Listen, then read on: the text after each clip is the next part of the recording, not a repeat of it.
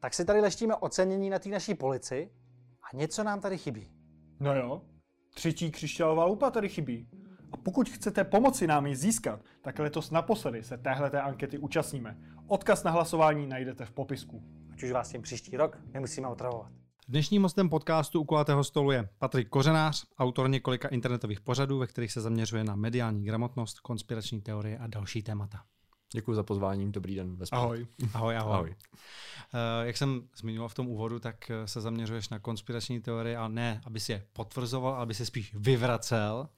Tak by bylo dobrý možná na začátku Aha. si několik těch nejznámějších tady jako vyvrátit během chvilky. Jo. Během chvilky? Zkráceně, okay. zkráceně. Aby to nebylo jako, že... Dobře. Přesně tak, aby jsme nejeli jako dvě hodiny jedno téma. Tak uh, ta asi nejrozšířenější, která se tak jako mezi, uh, mezi naší populací a která je asi nejvíc vidět, jsou chemtrails.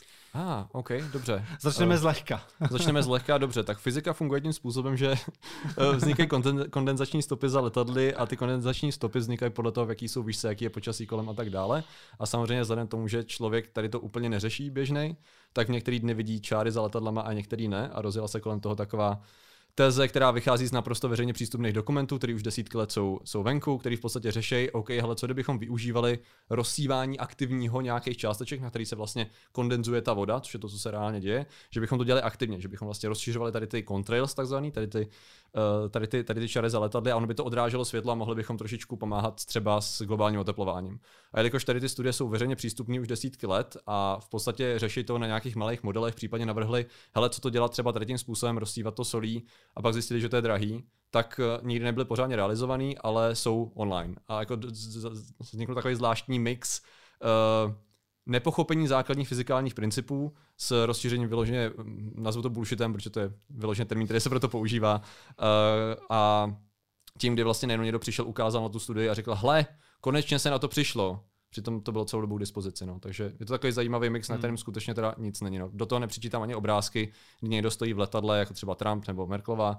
V podstatě tam jsou takové nádrže v těch letadlech, jo, takže to je to potvrzení toho, že to jsou teda ty nádrže na ty chemtrails.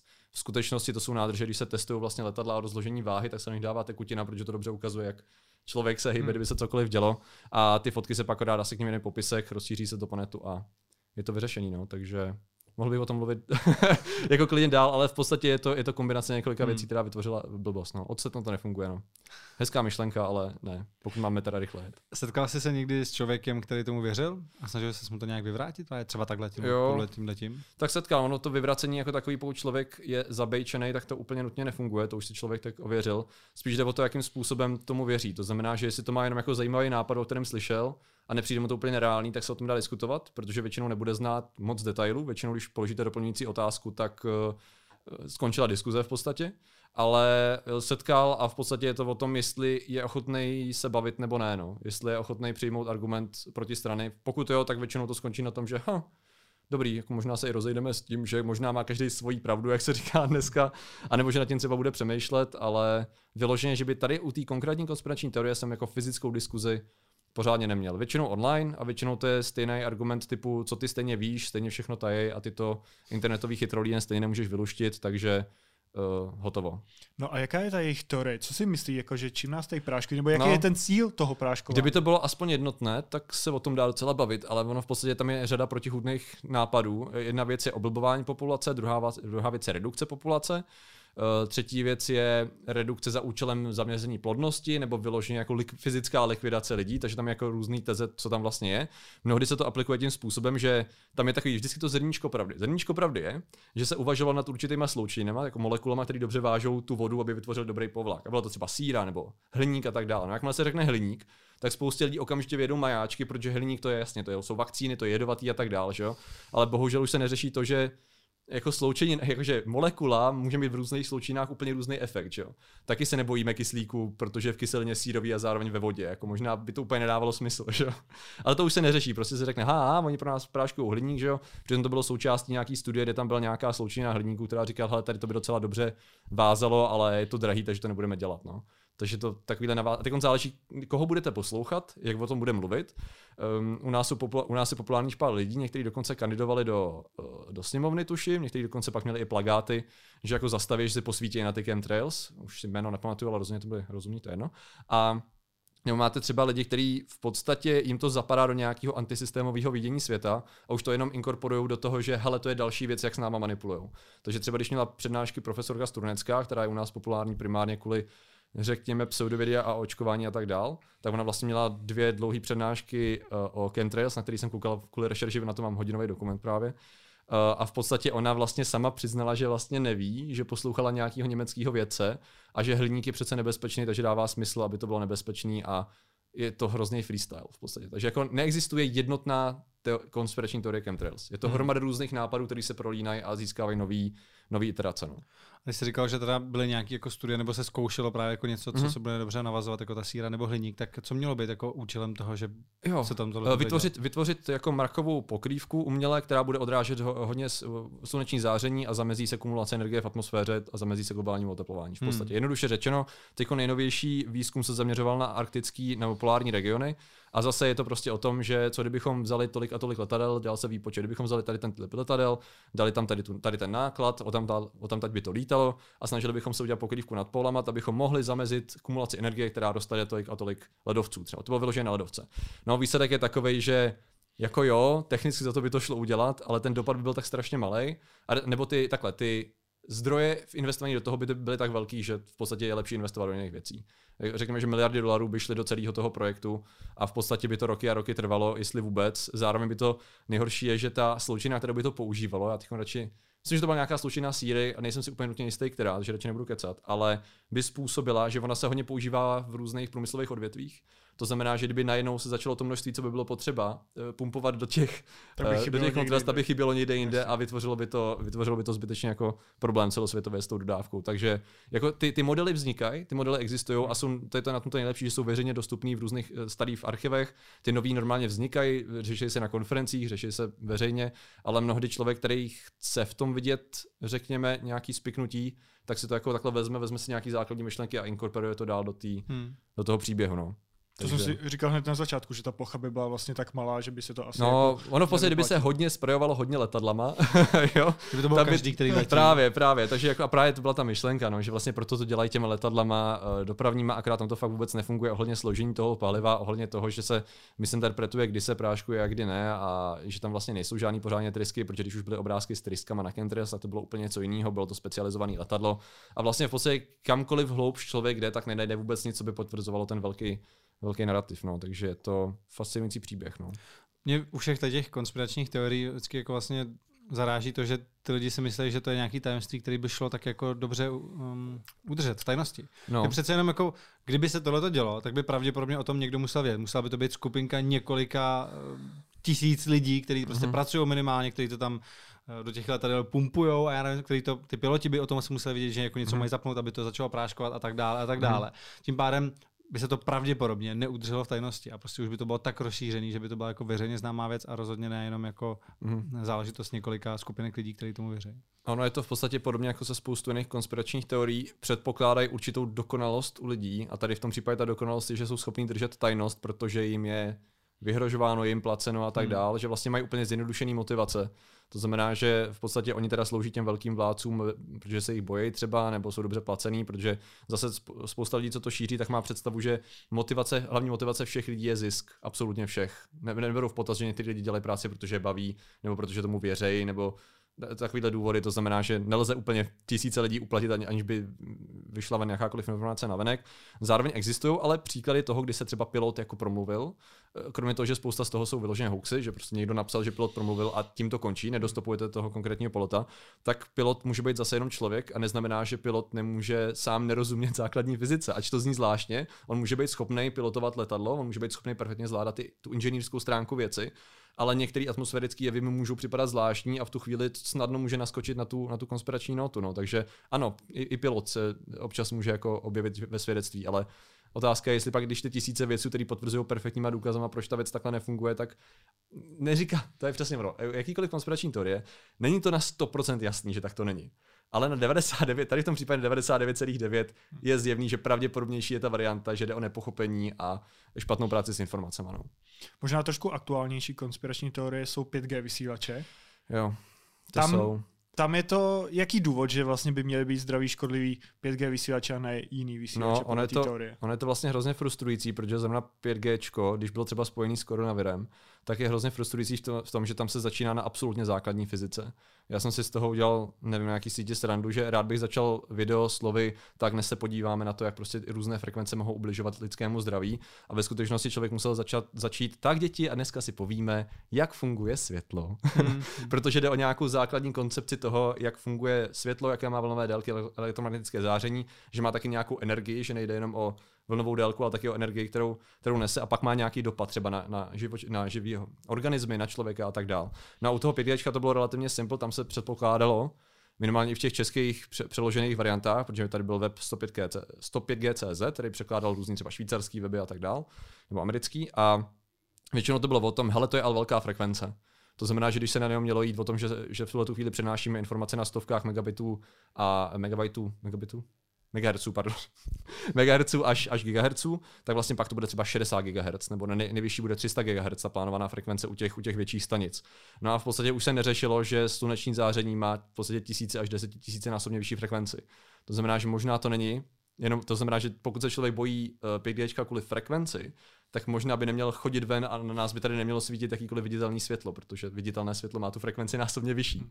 Takže tam bylo krásně vidět, že není potřeba vlastně šířit jakýkoliv podložené informace, stačí říct, hele, to je velká frekvence a hele, tady je jasný, že když kolem toho divně lítají ptáci, takže to škodí. Oni ty ptáci vědí přece, jak to je špatně. A sleduješ třeba, jak velký skupiny těch lidí, kteří toho, tomu u nás věří, jsou? Jako jestli tady byly i nějaký útoky na ty vysílače, co se děli v zahraničí? Hm, U nás tolik ne, u nás to bylo spíš politizovaná diskuze, třeba nejvíc tuším, to mělo eh, efekt v Jesenících, Jeseníku, takhle nějak se jmenovalo to město menší, kde vlastně to bylo inkorporované do uh, tuším nějakého volebního souboje mezi jednotlivými stranami, nebo na- napadala se ta vládnoucí strana, protože tam chtěli vlastně jeden z těch prvních vysílačů a je vlastně napadali tím, že chtějí zabíjet tam ty lidi a likvidovat jim zdraví. Takže A- získávali hlasy tím, že No, strašili ty obyvatele. No v podstatě, v podstatě, no a nějaký tam i lokální deník o tom začal psát články, které byly pochybné žurnalistické kvality, myslím, že to jde furt dohledat, když se to zaplatí člověk, na netu píše to asi jeden člověk a, a v podstatě to bylo asi nejvíc, co bylo u nás populární. A jinak se to šířilo třeba vesně spíš ve spojitosti s tím covidem, což bylo jako tak ta 2020, dneska už to je relativně pase tady to, ale to se hodně jelo 2020, tak ta první polovina přesun do druhé poloviny, kdy vlastně to mělo eh, rezonovat s, s tím koronavirem, nebo nedej bože, že žádný virus neexistoval, ale vlastně ty důsledky, že to byly důsledky vystavení záření 5G. Proto byly zajímavé důkazy toho, že třeba podívejte se, tady ve Wuhanu je, jsou 5G vysílače, takže to dává Jo, smysl, že jo. Už, už se neřešilo, že v hromadě jiných měst jsou 5G vysílače, ani tam Už nebylo. dávno. A... A možná taky 5G vysílače kvůli tomu, jaký mají vlastnosti, tak jsou často jako hodně koncentrovaný tam, kde je hodně populace. Že nebudete plivat 5G vysílače tam, kde je malá populace. Uh, takže logicky tam, kde byl největší přenos nemocí, tak tam byla, eh, tam byla, uh, tam byla hodně populace. No, takže to se jako taky nebralo v potaz v podstatě. No. Což mimochodem má zajímavý, uh, zajímavý korelace, tuším, s chřipkou v Rusku asi 20 let zpátky. Možná, možná ještě víc, já jsem o tom, už to je dávno, co jsem dělal video, tak mi když tak neberte za slovo, ale v podstatě to se, to se svádělo na telegraf, tuším že v podstatě tam, kde bylo hodně lidí, tak tam byly telegrafní sítě a vznikla jako představa toho, že ty nemoci se šíří tam, kde, že ten telegraf je jako nese. Takže podobná, podobná myšlenka, stejně špatná korelace a kauzalita. No. Eh, Další konspirační teorie, který můžeme probrat, je, eh, že Země není kulatá, ale placatá. Mhm. Jo, to je super, no. Uh, v podstatě dobře. Země tak plocha. řekněme, že na jednu stranu teda ta pointa je, že absolutně všichni lžou v tu chvíli, protože jaký funkce satelitů, veš, veškerý vesmírný organizace, veškerý letecké společnosti, všichni v podstatě, kdo lítají, všichni, kdo nahlídli za tu, nevím, to je pár desítek kilometrů, ale řekněme tu 100 kilometrovou hranici, což už je dneska hromada organizací, které si dělají vlastní, vlastní rakety v podstatě, nebo balóny stratosférický, tak tady ty všichni v podstatě lžou a celá fyzika je postavená na hlavu, která 100% víme, že funguje, protože jsme si ji ověřili to je trošku, pokud přijmeme tady tu tezi, tak dobře, takže jak si to můžeme ověřit sami, no problém je ten, že můžeme, no. Už, už tak, jak to Era- Eratosthenes, tady v podstatě viděl třetí století před naším letopočtem, že eh, stín na určitý rovnoběžce při poledni je z toho z obelisku jiný, jinak dlouhý, než když je dál. Když je vejš na těch eh, zeměpisných šířkách, se řekl, že možná ta země je zakřivená, poměrně spolehlivě spočítal ten uh, obvod země a to, že je kulatá. A máme spoustu různých pozorování, které ukazují, že pravděpodobně to bude koule a veškeré alternativy, které jsem viděl, tak jsou snaha o to, jak napasovat jednoduše vysvětlitelné fyzikální jevy na placku, přičemž to absolutně nefunguje. No. Posuny, posuny obzoru slunce a hvězd a tak dál, takže plus ta GPS by nám vůbec nefungovala, kdyby, kdyby, to bylo, kdyby to fungovalo jinak. Takže to je spíš jako taková obskurnější konspirační teorie. Horší je, že ona se spíš váže na takový ten, má takový dobrý zástup toho antisystému, toho, že vlastně všichni lžou. Taková ultimátní všichni nám lžou konspirační teorie, když člověk fakt nechce. Uh, nechce to pořádně zkoumat a zajímavý je, že řada no pár lidí to chtělo zkoumat a když udělali experimenty, tak se jim potvrdil opak. Můžu když tak poslat odkazy, kdyby někdo hmm. chtěl ve Spojených státech. Udělali gyroskopy a zjistili, že to nefunguje. Podle mě tohle je teďka docela populární v Americe, ale jako často z nějakého jako recesistického pohledu. Že přijde mi jako, že hodně ano. lidí se do toho zapojuje, ano. aniž by tomu reálně ano. věřil, ale přijde jim to prostě vtipné. Přesně, je tam hodně recese tady v tom případě. No. No. Víc možná i než u jiných konspiračních teorií. No. A to mi přijde ale jako špatný přístup, protože pokud eh, pak bude jako spousta lidí, kteří to budou brát jenom z recese, ale ta komunita pak už bude jako obrovská, čítat jako neskutečný počty, tak naopak to bude přivádět nový a nový lidi a budou se myslet vlastně, že to je jako něco normálního a ačkoliv polovina lidí tam bude jenom z recese, z legrace, tak eh, si ty lidi, kteří tomu opravdu věří, že říkají, podívejte, už jsme jako fakt silná komunita. A... No to je jedna věc, já mám obecně na recesi ohledně konspiračních teorií taky trošku negativní názor, protože za A to znamená, že šířej tu, tu, tu myšlenku Právě. a za B konspirační teorie ze své podstaty mají ten problém, že jsou mnohdy nevyvratitelný z toho, z toho z myšlenkového způsobu, jak fungují. Oni jsou v podstatě, oni jsou mnohdy teda nepotvrditelní, to je jedna věc, eh, to, to by byla zajímavá diskuze, ale, ale spíš, že jsou nevyvratitelní, protože vždycky, když by přišel nějaký důkaz, který by je mohl vyvrátit, tak oni ho buď absorbují nebo odmítnou. Hmm. To znamená, že pokud já přijdu s legitimním vyvrácením všech těch, o kterých jsme se bavili, tak to bude o tom, no, ty zbral zdroje od establishmentu, takže ti nevěříme. Jak, automaticky, jakmile jste spojený s čímkoliv vládnoucím, co je braný jako ten systém, který lže, tak vaše důkazy absolutně nehrajou roli nezávisle na logice. To znamená, že pak je problém, kdybych já vymyslel nějakou konspirační teorii a rozšířil ji, nebo kdokoliv jiný, tak už mi nikdo neuvěří, že jsem to byl já. Pokud se mi to podaří udělat dobře, což není zase takový problém, tak, se, tak pravděpodobně už nikoho nepřesvědčím jakýmkoliv důkazama, že jsem to byl hmm. já, kdo ji vymyslel a akorát zbytečně zaplevelím uh, informační prostor dalším uh, další věcí, která jenom podporuje, že hele, jak nám lžou. No. Hmm. Zrovna u té placatý země nebo kulatý země, hmm. tak je to podle mě jako snadno vyvratitelný jako v praxi tím, že nevím, vzal by se člověk, který je braný jako největší eh, podpůrce té myšlenky, že země je placatá a prostě ho posadit do té rakety a poslat ho na vesmír a říct mu jenom tak koukej a streamuj si to, nebo něco, ať všichni tvoji podporovatelé vidějí, co jste viděl. To je hrozně pěkný, akorát ten člověk bude zaplacený, že jo? Nebo mu něco promítnou na okýnka. Jakože... To mě taky napadlo, no, že, on, že, on bude, vždycky, že on bude argumentovat, že to není okno, to je televize. Jo, prostě. Vždycky jde udělat několik kroků zpátky, určitě to bude vymyslet, no, takže, takže ve skutečnosti ho odvezli někam bokem nebo mu něco promítli. A no, není, to ten, není to ta osoba, je to Takže ani to by nebyl ten, spíš jde o to, že jako ochotu vnímat tu, tu, tu, tu důkazní břemeno, no, někam ho vložit, což se mnohdy nedělá, no, bohužel. No, přistání na měsíci natočený ve studiích. Uh, samozřejmě, no to je zajímavější, tam by do jistý míry mohla být motivace to, to podvíz aspoň, že aspoň nějaká základní myšlenka souboj s Ruskem, že Přesně tak, tam vesmírné závody byly vlastně vrchol studené války, že jo, v podstatě cílem bylo ukázat, hele, já mám větší raketu, která může mít na sobě atomovku a letí to do vesmíru, cool. Ale v podstatě by bylo jednoduše řečeno náročnější to udělat tak, jak se předpokládá, že takhle, furt, bychom, furt by museli postavit tu skoro nejdražší část, což je ta raketa Saturn 5. Ta by furt musela být postavená, furt musela vyletět, protože mám, tam jako není v podstatě, uh, nikdo si nemyslí, co jsem našel teda, nikdo do to myslí aspoň trochu vážně i z toho konspiračního hlediska, že tu se raketu nepostavila a nevyletěla aspoň někam, což je teda ten první krok. A druhý krok je řada těch argumentů, kdy velká spousta z nich se dá snadno rozbít, což je třeba expozice jednoduchá. Kdokoliv, kdo dělal s foťákem, tak ví, že když potřebuju v tom prostředí, jaký je na měsíci, Uh, řekněme, exponovat to, co je ten člověk, aby byl vidět, jak se od něj odráží to sluneční světlo, tak musím nastavit velkou závěrku nebo, nebo clonu a v tu chvíli hmm. ty uh, slabší zdroje světla, třeba hvězdy, nebudou vůbec vidět. Že? Máme hromadu fotografií z vesmíru, které jsou schválně přeexponované a ukazují ukazují eh, hvězdy kolem třeba jedna věc, pak věci ohledně pohybu astronau, jako astronautů vlastně, uh, ohledně, ohledně prachu a tak dál. V podstatě spousta těch věcí se dá vysvětlit jenom tím, že člověk nad tím přemýšlí moc pozemsky a neuvažuje nad tím, jaký je prostředí na tom, na, na tom Marsu bez atmosféry, jak to tam funguje s tím zářením a tak dál. Uh, slyšel jsem, narazil jsem na aer, aerodynamičnost toho modulu, což byl zajímavý argument, protože čemu je aerodynamičnost ve vesmíru není atmosféra, to tak nějak nebylo aplikovaný. A těch argumentů tam byla jako fakt řada. No. Můžeme říct, že dobře, uh, ztráta originálních záznamů. Ztráta originálních záznamů NASA, která jako se nenašly v archivu nebo byly oblem zničený, Zase, tam se počítá s tím, že ano, mohlo se to udělat schválně, ale lidi občas dělají chyby. To je taky jedna z věcí, na kterou, s kterou nepočítá většina konspiračních teorií. Takže tam těžko říct, tam nevím přesně, ale vzhledem tomu, že se to vysílalo a máme spoustu, spoustu záběrů za, dochovaných z jiných zdrojů, tak v podstatě suma sumarum to dává smysl a hlavně když se podíváte na ten historický vývoj, proč jakým způsobem vlastně přistupovali američani a sověti k vesmírným závodům, tak to zase dává mnohem větší smysl, protože sověti vyhráli veškeré ty kroky a vlastně dává smysl ty kroky, které dělali američani s technologiemi, které měli dispozici, dávali smysl, že oni uspějou v tom letu na vesmíru nebo sestrní rakety, zatímco, zatímco Rusové se zaměřovali na jiný, nebo Sověti se zaměřovali na jiný aspekty a zároveň měli technické problémy s tou raketou, kdy v podstatě měli, nemohli stavět tak velký motor, jako měl ten Saturn 5, takže hmm. museli udělat víc. Víc motorů rovná se, že jsou chybovější. Několikrát, tuším čtyřikrát se jim stalo, že jim ta raketa, super drahá měsíční raketa, jim, jim vybouchla a v tu chvíli se řeklo, hele, jako ne, tady to financovat nebudeme. A vrhli se na na, na blízké orbit zase měli prvenství, takže jako oni vlastně vyhráli vesmírný závody ve všem, kromě těch té Ameriky, která to testovala masivně dopředu a vidíme to na, na těch eh, programech, které předcházely Apollo, no, prostě byl tam, když, te, když testovali nejdřív vystřelili kapsly, a následně kapsly spojovali a tak dále. Takže.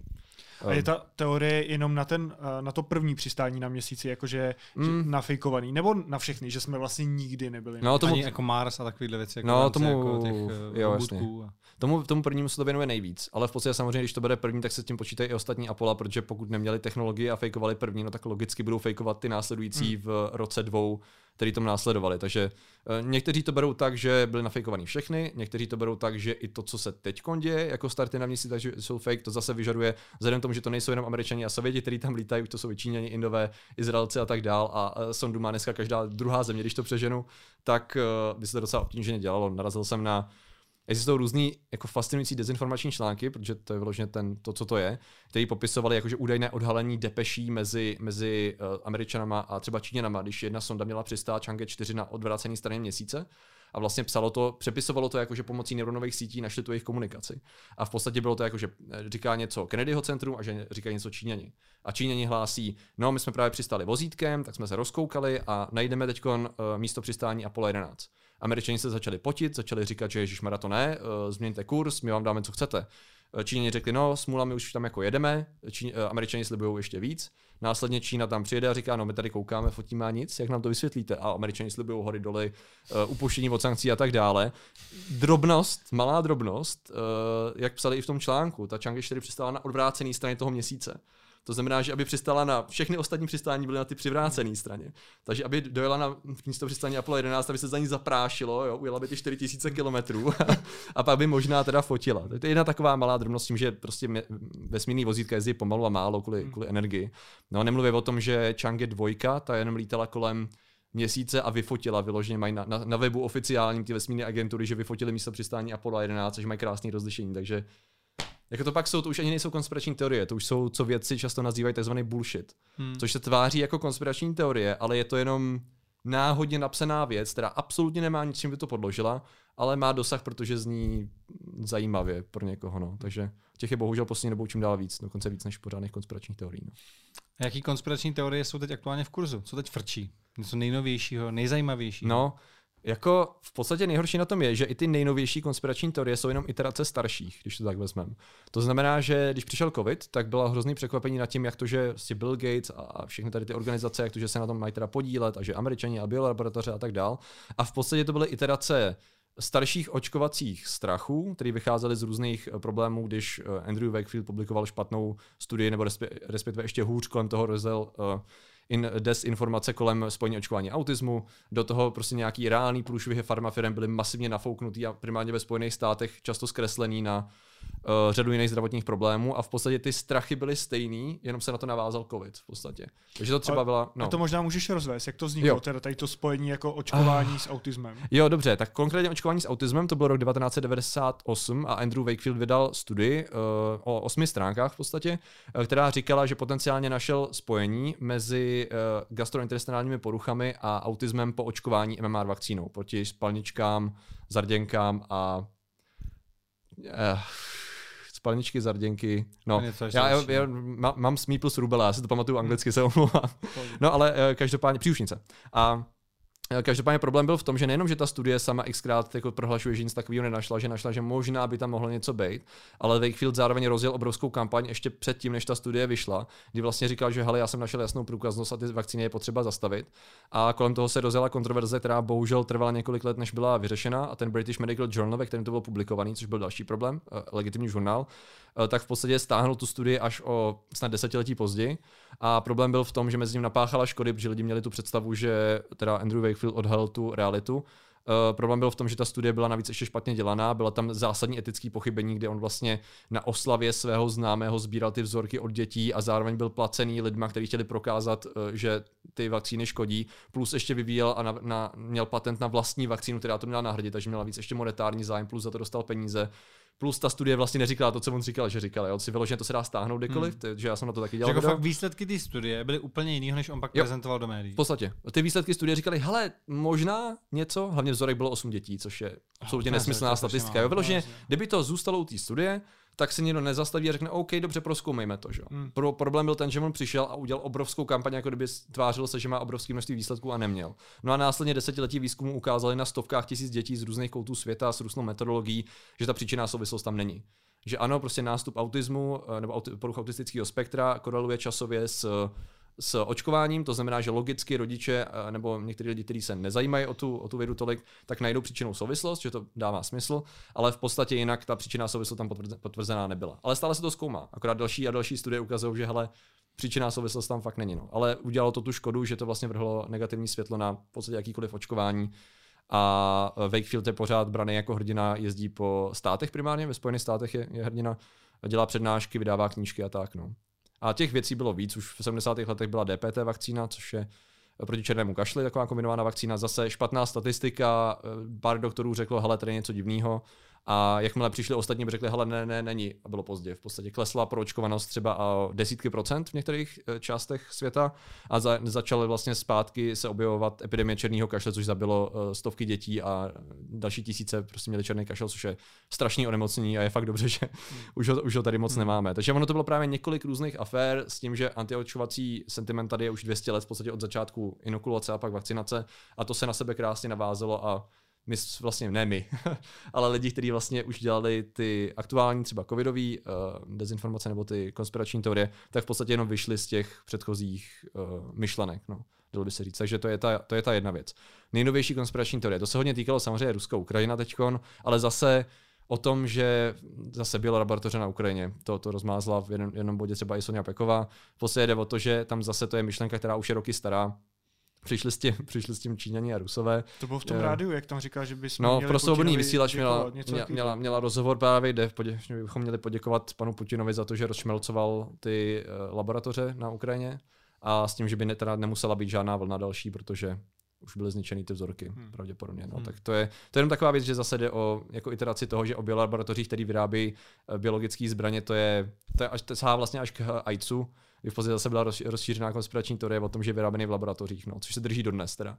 A to zase má mimochodem dopady na tu jednu z nejnovějších iterací, když mluvíte ty nejnovější, a to je uh, ty monkeypox, což jsou opičí neštovice. Jo. To se stočilo, jako spousta lidí se dívala, jak to, že to najednou začíná mít narrativ, že jenom jako uh, třeba gay, gay lidé, nebo prostě lidé, že ne, kteří nejsou heterosexuální, to šíří nejvíc. Protože stejná retorika byla u HIV a AIDSu. Vyloženě to jsou desetiletí ty samý vzorce, kdy se vezme něco, čemu lidi moc nerozumí. Virus, aha, ten se šíří potenciálně pohlavně, takže to, to určitě můžou homosexuálé prásk.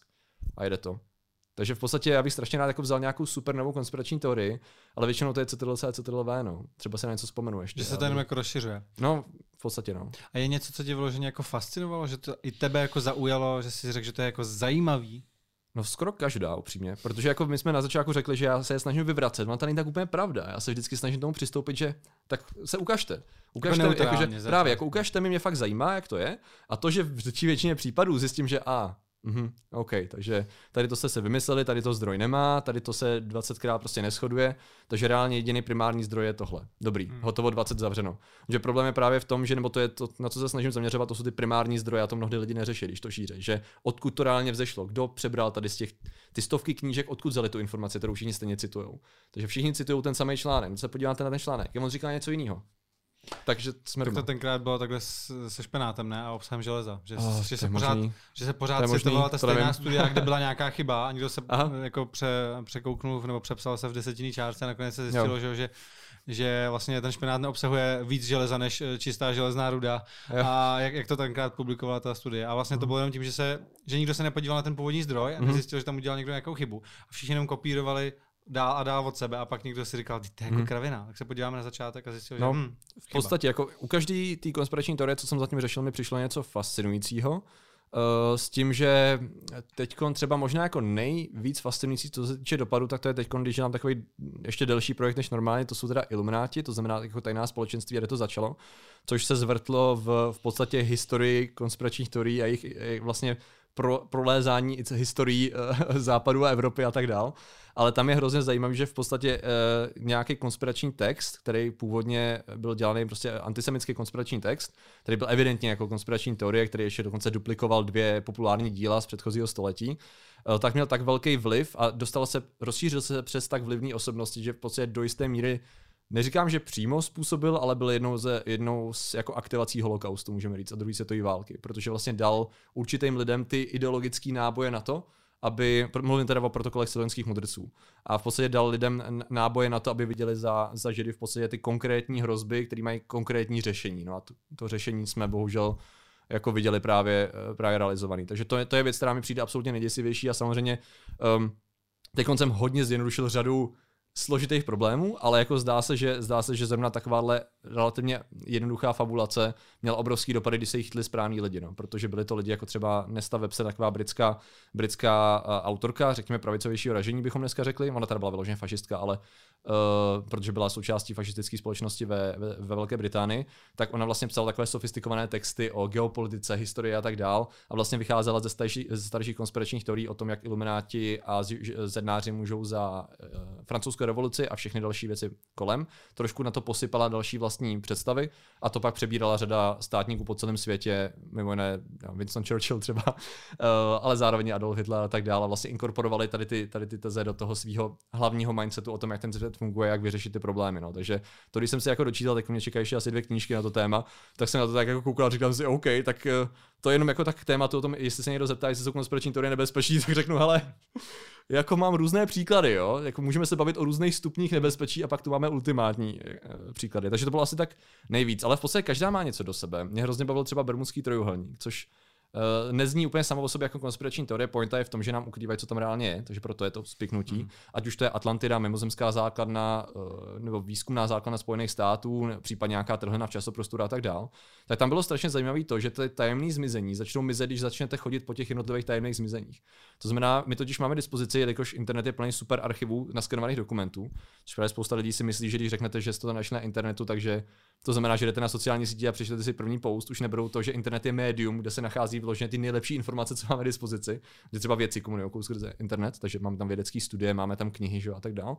Ale řada třeba starých uh, reportů o nehodách je tam zveřejněná. Takže já jsem našel ty jednotlivé reporty o těch lodích, o těch letadlech a člověk si to začne číst a začne zjišťovat, a ah, tak dobře, takže buď to byly mimozemšťani, nějaká, nějaký interdimenzionální portál, nebo to bylo něco jiného záhadného, a nebo, jak vidíme, to letadlo bylo ve špatném stavu, bylo několikrát opravovaný, už při tom letu, který mimochodem je nej, nejnebezpečnější transatlantická trasa, jaká existuje v té době, uh, kde se ztratilo už několik letadel i jiných jinde než u toho Bermudského trojuhelníku, uh, tak uh, mělo nějaký problémy s topením, zároveň museli mít mezi přistání, takže už jako bylo vidět, že je tam problém, zároveň bylo špatný počasí, dokonce byla zaznamenaná komunikace s letištěm a s dalším letadlem, který letělo před ním. V určitém bodě uprostřed bouře s nimi ztratili kontakt, protože asi sletěli ze směru. Takže co je, já teď jdeme na těch pravděpodobnostech. Jako OK, můžeme jít tím směrem těch fascinujících hypotéz, a nebo dává perfektní smysl, že oceán je zatraceně obrovský, počasí dělá hrozný věci, zvláštní oblasti toho Bermudského trojuhelníku takzvaného.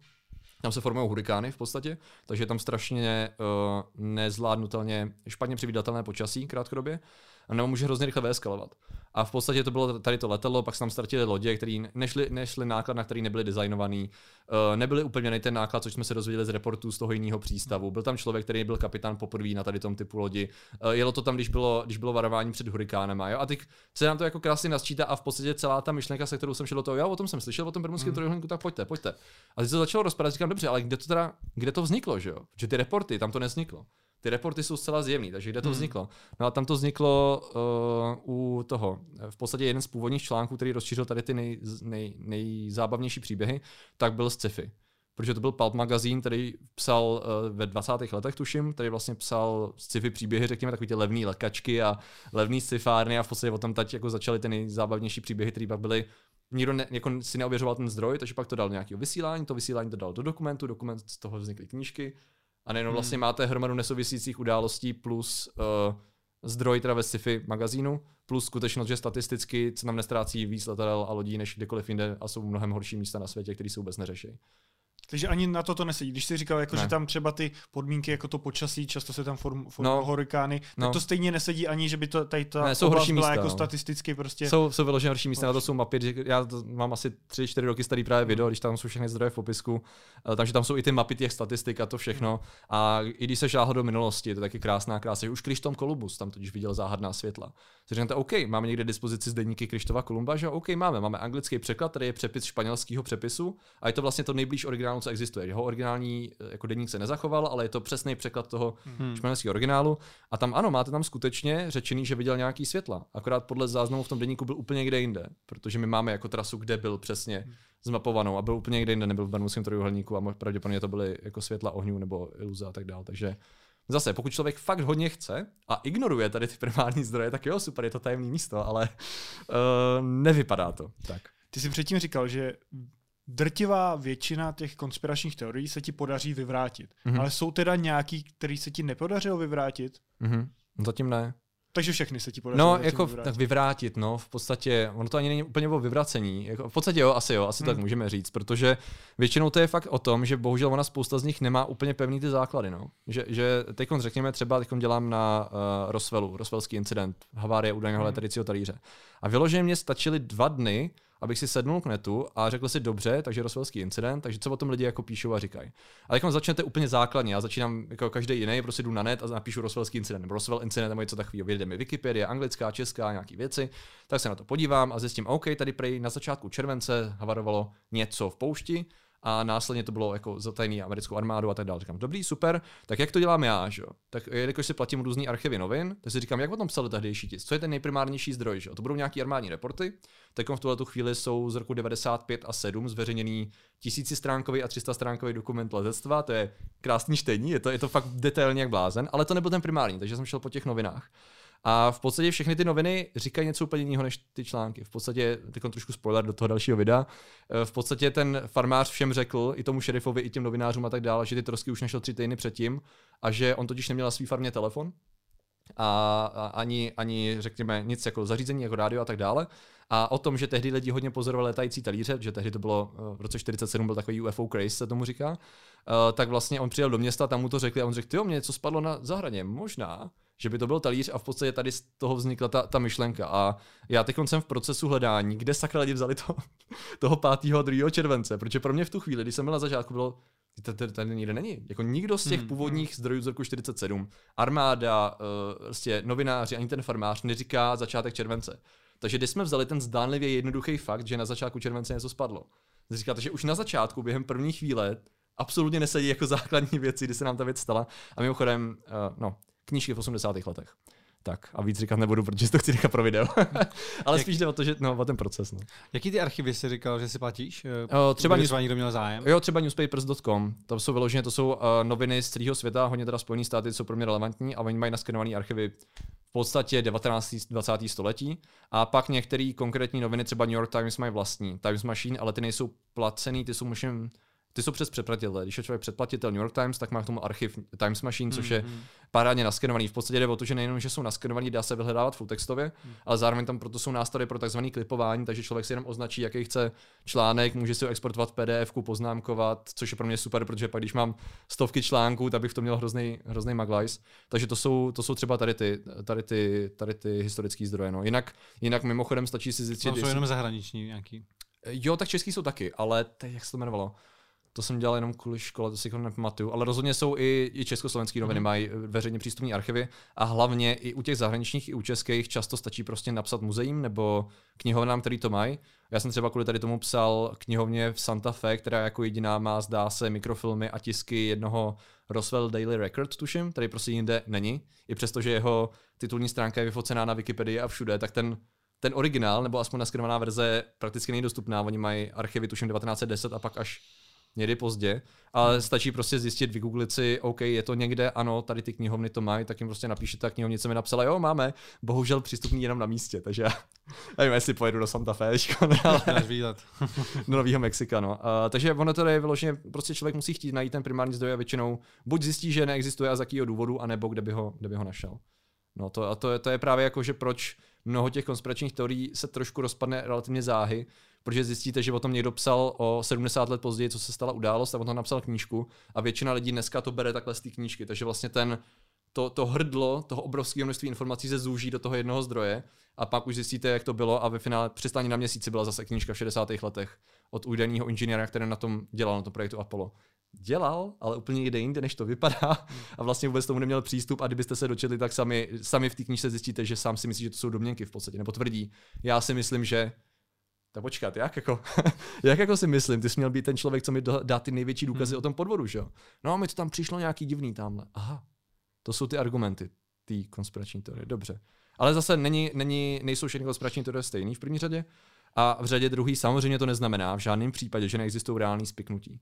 To jako bych chtěl jako dát jenom důraz, že já, já se snažím rozlišovat mezi spiknutím jako konspirací a konspirační teorií, protože ano, dějou se spiknutí neustále, to je, to je jasný. Jestli bohužel něco dělají ty konspirační teorie, takže vlastně mnohdy odvádějí naší pozornost od těch skutečných spiknutí, ať už je to politika, ať už je to farmaprůmysl, ať už to jsou Monsanto, co vyrábí prostě pesticidy a tak dál, tak my se pak babla, babráme v těch konspiračních teoriích a zaměřujeme se špatným směrem a jim pak může procházet hromada jiných věcí. To znamená, že to je třeba jeden z těch důvodů, proč já se snažím jako oddělovat zrno od plev, protože ano, existují reální spiknutí, ano, měli bychom, neměli bychom slepě důvěřovat politikům a ne, neznamená to, ačkoliv se to mnozí diskutující myslejí, že eh, takhle si každý den sednu, koukám na českou televizi a čtu novinky, myslím, že tak to je většinou dělaný a spolknu všechno, co mi establishment řekne, že jo, to jako není ta pointa, ale je to hrozně zjednodušený, no, tady v té retorice, takže uh, asi to chce být kritický vůči čemukoliv a pak jako vyhodnotit, co dává smysl.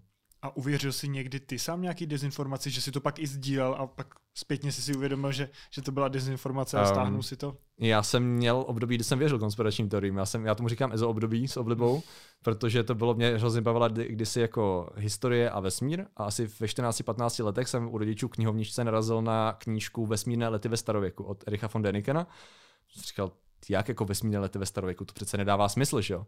Tak jsem začal číst a jelikož jsem trošku nerd, tak jsem to začal jako hodně hltat a začal jsem absolutně absorbovat všechno, co ten člověk napsal, i ostatní autoři, takže prostě celý ten univerz mě strašně zaujal. Já jsem vyloženě na celou střední školu a ještě chvilku potom spadnul do jako konspiračna, že začalo to u té ast- archeoastronautické hypotézy, to znamená, že nás kdysi navštívili mimozemštění a ovlivnili naši kulturu a jejich stopy zde nacházíme dodnes v podstatě. Jenomže, jak už dneska vím z různých výzkumů a psychologie konspiračních teorií, tak uh, mnohdy důvěra jedné konspirační teorie vám snadno otevře dveře další. Začnete pochybovat v celý ten systém vědění a najednou jste ten, co objevil ty věci a jste ten, co má pod čepicí a ty ostatní se nejsou schopní probudit. Jo? Já jsem na to přišel a vy slepé ovce nevidíte, že jo. No ale zároveň problém byl v tom, že, takže já jsem věřil spoustě konspiračních teorií. Ještě bavil jsem se o tom se spoustou lidí, že jo, některými věřili, některý ne, s některými se dalo bavit a s některými ne, že jo. Akorát problém byl v tom, že jelikož mě to fakt hodně zajímalo, tak tam začaly být trhleny, no. Že Kolik ti bylo v té době? Mm, tak od těch 14, 15 do takových 20, 21 si myslím.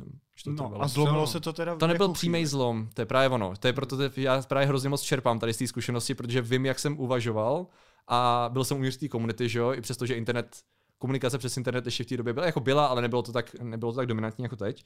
A zároveň vím, jak dlouho mi trvalo se to opustit, protože řekněme, že můj světonázor byl na tom postavený. Já jsem to začínal vidět postupně trhliny, které byly neudržitelné. Takže já jsem v podstatě musel v průběhu měsíců, řekněme, až let jako přetransformovat svoje vidění světa a sice, že no, prostě většina času, jako věcí, do kterých jsem věnoval čas, je blbost. Protože jsem třeba mimo jiné nedělal jednu základní věc a sice, že což mimochodem taky proč eh, jsem, mi to začalo vrtat hlavou, neřešil jsem vůbec zdroje. No. Takže mě to třeba konkrétní příklad, měl jsem knížku uh, Encyklopedie Atlantidy od Franka Josepha. A v podstatě to byla, no byla to Encyklopedie Atlantidy, prostě pojmu toho, co všechno se váže s Atlantidou. A já jsem si to prostě z toho dělal výpisky, mapičky, jo, všechno, jak to všechno souvisí, jak tady ta kultura souvisí s touhle. A už jsem neřešil, kde ten člověk ty informace vzal. Až jsem nad tím jednou začal uvažovat, když jsem to začal hledat.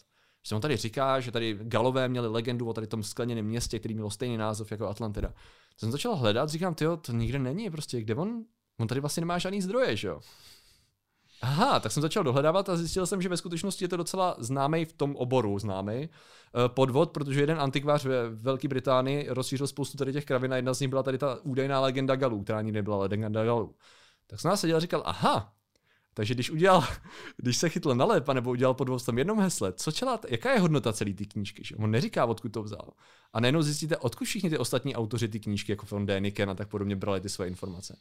Jo, ono jim to totiž přišlo divný. A pak byli na místě a vyfotili pyramidu a řekli, no, možná je tady něco jinak. OK, možná jsem celou tu, jako celou dobu jsem byl příliš benevolentní a příliš mi záleželo na tom, aby to byla pravda, že? No, já Takže... chápu, jak jsi se do toho dostal. No. Ale co na to říkalo to tvoje okolí? Třeba rodina?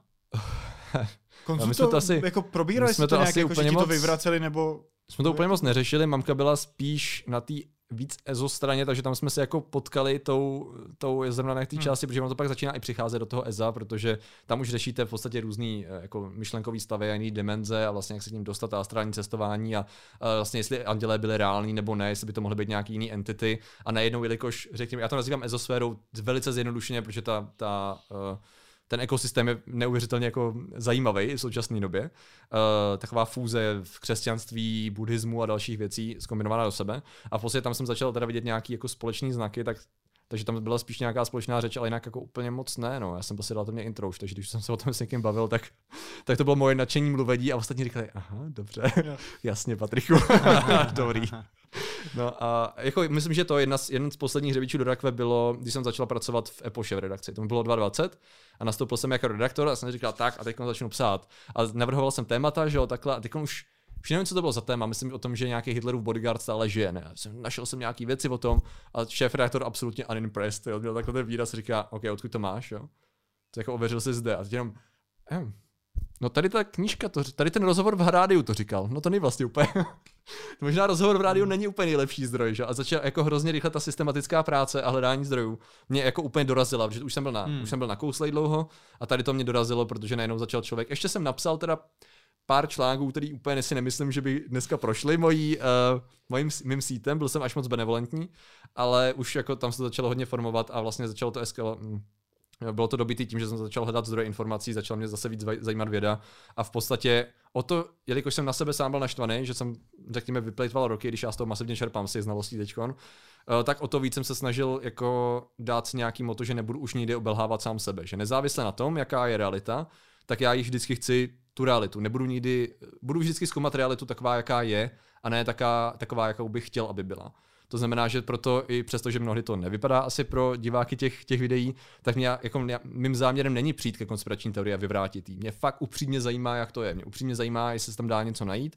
To, že velice často se ty konspirační teorie dospadnou, no to mě mrzí, no, ale já mám, oni jsou dobrý příběhy. To je ten důvod, proč se šíří. To jsou velice dobrý příběhy. Jako luxusní příběhy, který jedou na nějaký naše archetypy uvažování o hrdinech a o dobru a zlu a tak dál, takže tam dává perfektní smysl, že se šíří a proč já jsem jim věřil a proč věří ostatní. Jenom právě z té zkušenosti už čerpám tím, že jako chápu, proč se to lidem líbí, ale bacha, to, tam jste biased jako blázen, protože vy moc chcete, aby to tak bylo. Je to, je to určitý zjednodušení a vysvětlí to mnohem komplexnější jevy, který nedej bože odhalej, že eh, ne, že tady ten, ne kdo tady ten svět řídí, ale že ho možná nikdo neřídí, což je ještě děsivější než, než jakýkoliv tajný společenství, podle mého názoru. No.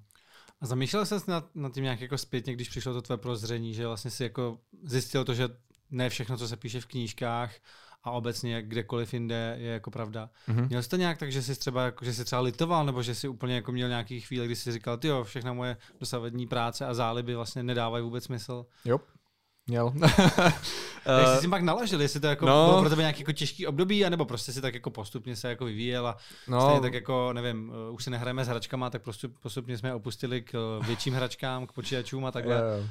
A nebylo to úplně snadný, no. Pamatuju si, když jsem občas třeba tři hodiny seděl a koukal do zdi, protože zpytoval jsem, jako, jak vlastně všechno je jinak, že jo, prostě jsem to Hmm. podělal a jako, jako přemýšlel jsem nad tím, jako co teď, že jo, co, co vlastně mám dělat, protože já jsem teda ochotně, nebo ochotně, nakonec jsem teda nechal zhroutit ten světonázor a já jsem si musel vybudovat úplně nový. V podstatě to, co si člověk mnohdy nejvíc chrání, to, tu svoji představu světa a pomocí tzv. kognitivní disonance, která vlastně nám odmítá nový nápady, případně tam chce inkorporovat, abychom měli furt ten obláček v hlavě, který furt nějakým způsobem funguje, uh, tak jsem ho musel úplně přebudovat znova, no, což v podstatě bylo OK, tak jsem se začal postupně oklepávat a začal jsem teda číst s tím, že cokoliv, jakákoliv informace, která přišla, jsem začal brát s odstupem. Cokoliv, co z internetu, člověk, když přišel s něčím fascinujícím, už jsem se musel naučit ak- aktivně, že ho, ho, ho, dobře, dáme si, dáme si odstup, co to, co to reálně říká, kde jsi to slyšel, což je mimochodem strašně otravný, evidentně pro spoustu lidí, hmm. protože jste pak člověk na jak- jakýkoliv konverzaci, kdy někdo vám chce říct něco zajímavého a jenom taková a říkáte, aha, dobře, a to řekl jako kdo, jo? A nech toho. to jsem slyšel v rádiu a bylo to zajímavé, co mi to zase rozbíjíš. Já to nechci rozbíjet, já jenom jako, že pravděpodobně to zní až moc dobře. Hmm. Tím způsobem, že tady to zní až moc dobře jako konstruovaný příběh pro to, aby se to dobře šířilo. Že? Protože jestli něco, tak tomu nepomáhá současná ta takzvaná attention economy toho, kdy v podstatě sociální sítě jenom nahrávají tomu algoritmicky, aby ty hlasy, co jsou nejvíc šokující a nejvíc zajímavý, byly slyšet, nezávisle na tom, jestli jsou pravdiví nebo ne. To znamená, že jestli něco má potenciál se šířit víc než kdy jindy, jako rychlostí a tak, a dosahem, tak to jsou zrovna hodně zajímavý příběhy, že nezávisle na jejich pravdivosti. Takže o to víc to je čistě jenom o tom, jako ve chvíli to ve mně má evidentně vybudit emoci, pozitivní, negativní, to je jedno, tak to je, ne. To zní, i kdyby to znělo jako moc špatně nebo až moc dobře, tak to je udělat si tři kroky zpátky a říct si, proč se mi to tak líbí. No, jakože to, že mi to chce potvrdit světonázor, to je hrozně pěkný, ale to známe tady to, že Patriku, no. Teda, jakože, Jasně, jasně, jasně. Uh, ty jsi říkal, že jsi nastoupil do uh, Epochy. Aha. Tuším, že stejný vydavatel jako Epocha má i Enigma, která se naopak jako zabývá právě konspiračníma teoriemi. Mhm. A já teda jako se přiznám, že když jsem naposledy něco četl v Enigmě, to už je jako pěknou řádku let Aha. a dlouho jsem ji neměl v ruce.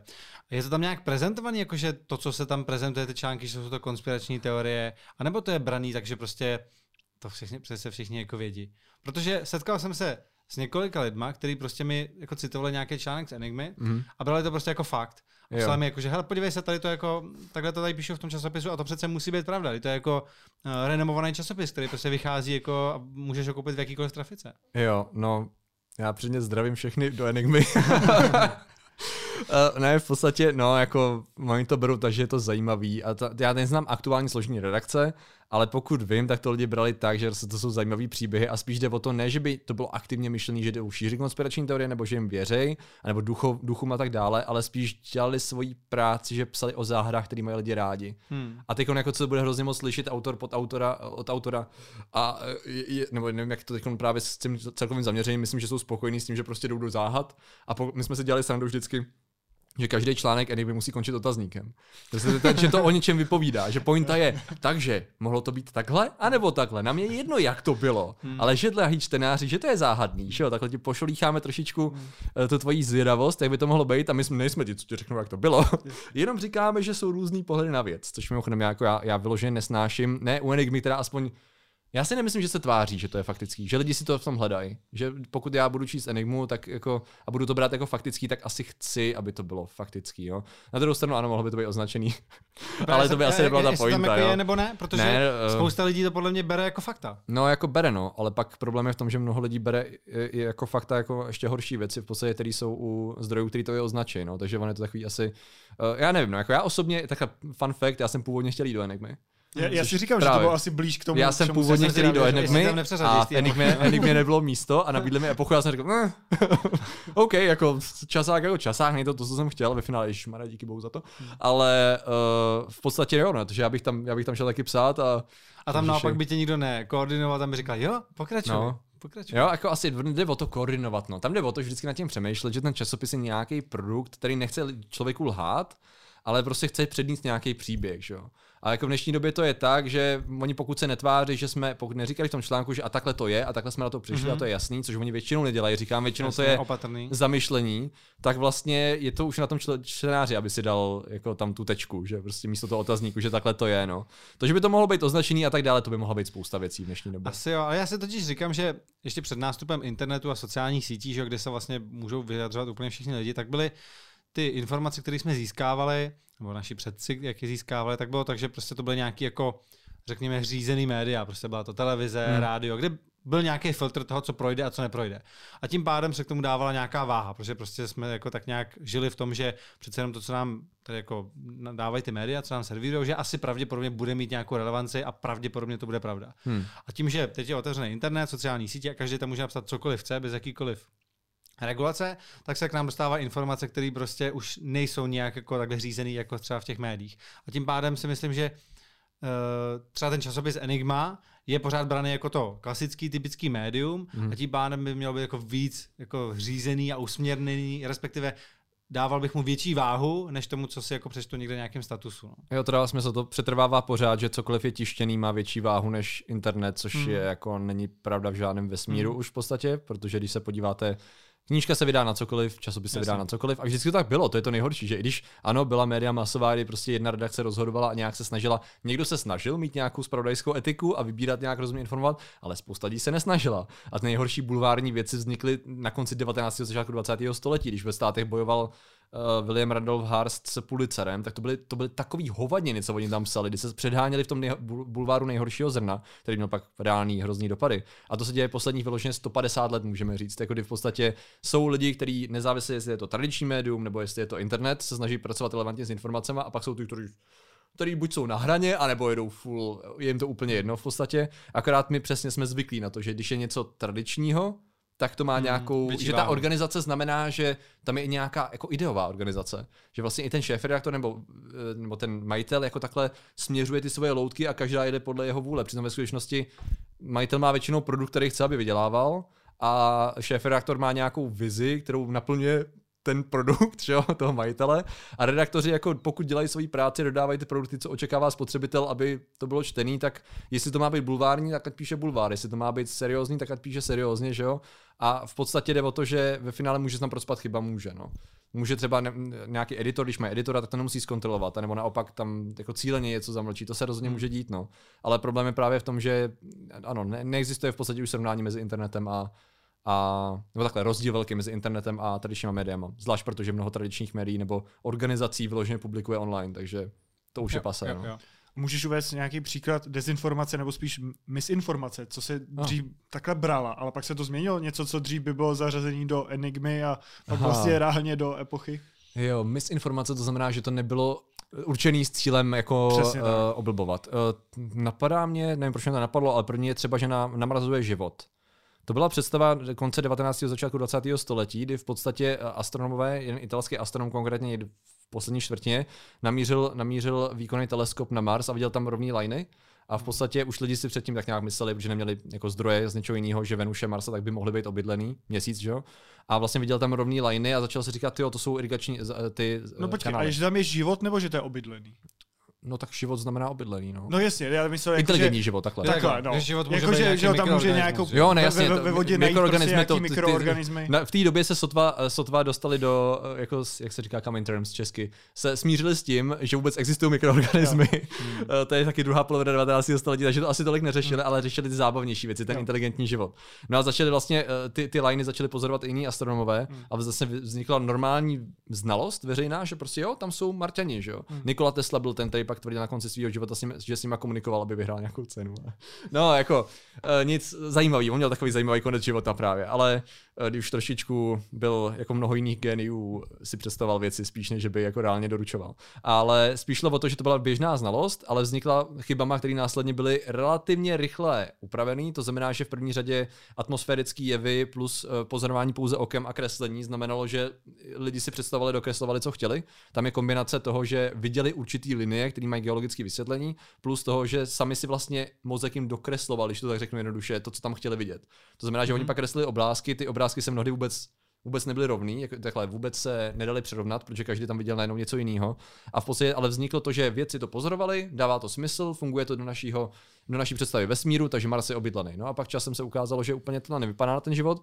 A pak jsme tam poslali teda sondu, nevím, jestli byl Mariner nebo Viking byl první, ale každopádně Sony nám ukázala, no jako tam není vůbec nic.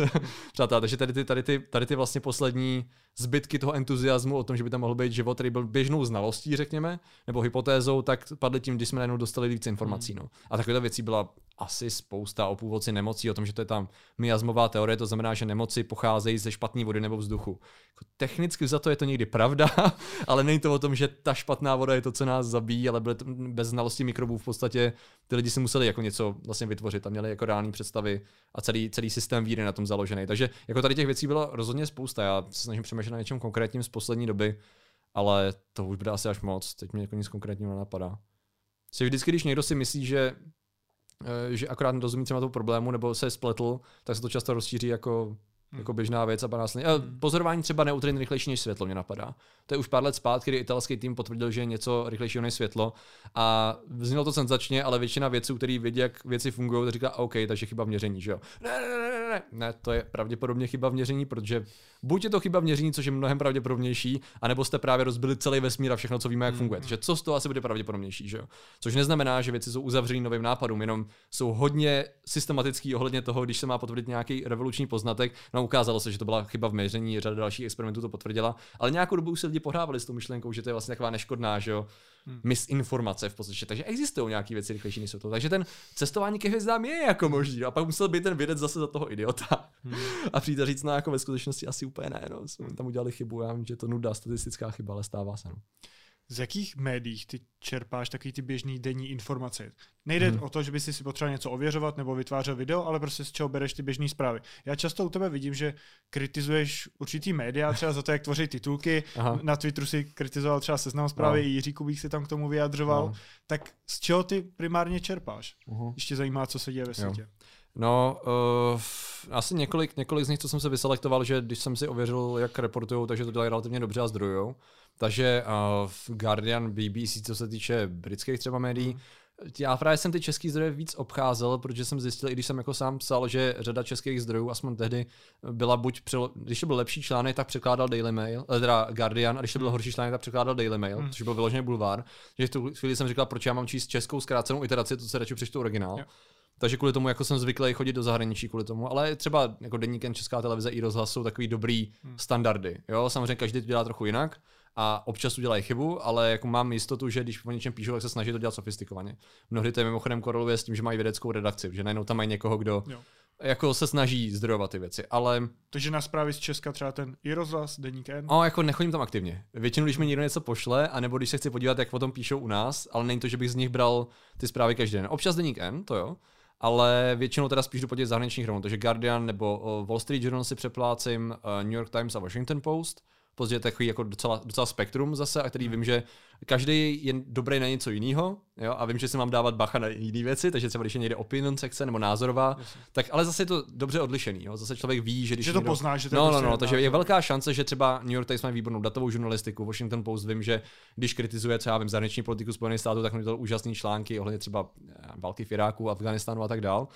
A nebo občas chodím teda na Twitter tím, že to je prostě takový ten agregát, no, takže sleduju pár lidí, co, co postují rychle věci ohledně Ukrajiny, ohledně uh, ohledně nějakých novinek uh, sociálních sítí, třeba když Facebook, Google, TikTok a tak dále mají mít nějaký soudní procesy nebo algoritmus se mění a tak dále, abych byl uh, in touch, jak se říká, ale ve smyslu není to nějaký jako konkrétní médium. No. MIT Technology Review je dobrý, New Yorker je dobrý. A třeba ty seznam zprávy, který si teda kritizoval, je to, že je čteš, a pak si teda viděl ten titulek a proto se kritizoval, nebo to k tobě, nara, že Hele, na to narazil na Twitteru nebo na seznamu? Já seznam obecně kritizuju už roky, ale nikdy jsem to neudělal takhle, to byla moje pointa, že já jsem mě už to fakt jako naštval, jsem říkal, OK, tak já napíšu prostý tweet a schválně, co se stane. No samozřejmě, že prostě vybouch, protože byl sprostej, že on, logicky.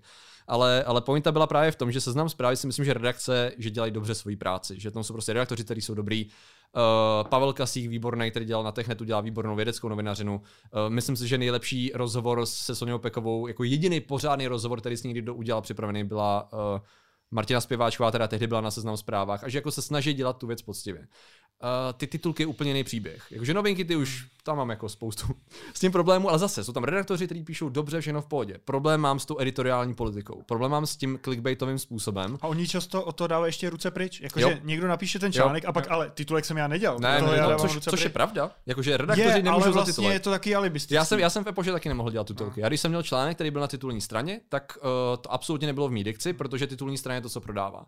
To znamená, že už tam jsem se naučil, že to, co je, to, co má získat konzumenta, že jo, což bylo tehdy bylo předplatný, ale zároveň i stánkový prodej, tak tam o tom rozhoduje uh, grafické oddělení s majitelem a s šéf-redaktorem. To je prostě mimo mě. No a stejně to je pro ty novinky, že jo, když to dají na novinky anebo na seznam, že jo, na titulku seznamu, kde máš seznam zprávy a, a novinky. Takže je jasný, aby na to lidi klikli, že tam je někdo, kdo cíleně dělá tady ty věci. A dělá ještě je to... mění, třeba když na to lidi ano, neklikají, ano. tak to Já mám schválně hromadu no. screenshotů právě, abych, no ty.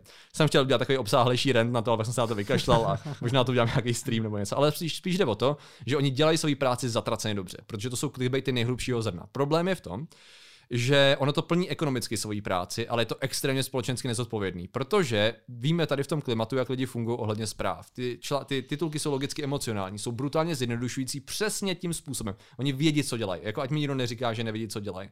Oni velice dobře vědí, že když to zvolají takhle, tak na tady ten segment populace to, za mě, to bude fungovat tím způsobem, že jo, to mě potvrzuje. Další segment populace to naštve a pak se setkají v komentářích. Jo, to je vyloženě zcela jako evidentní.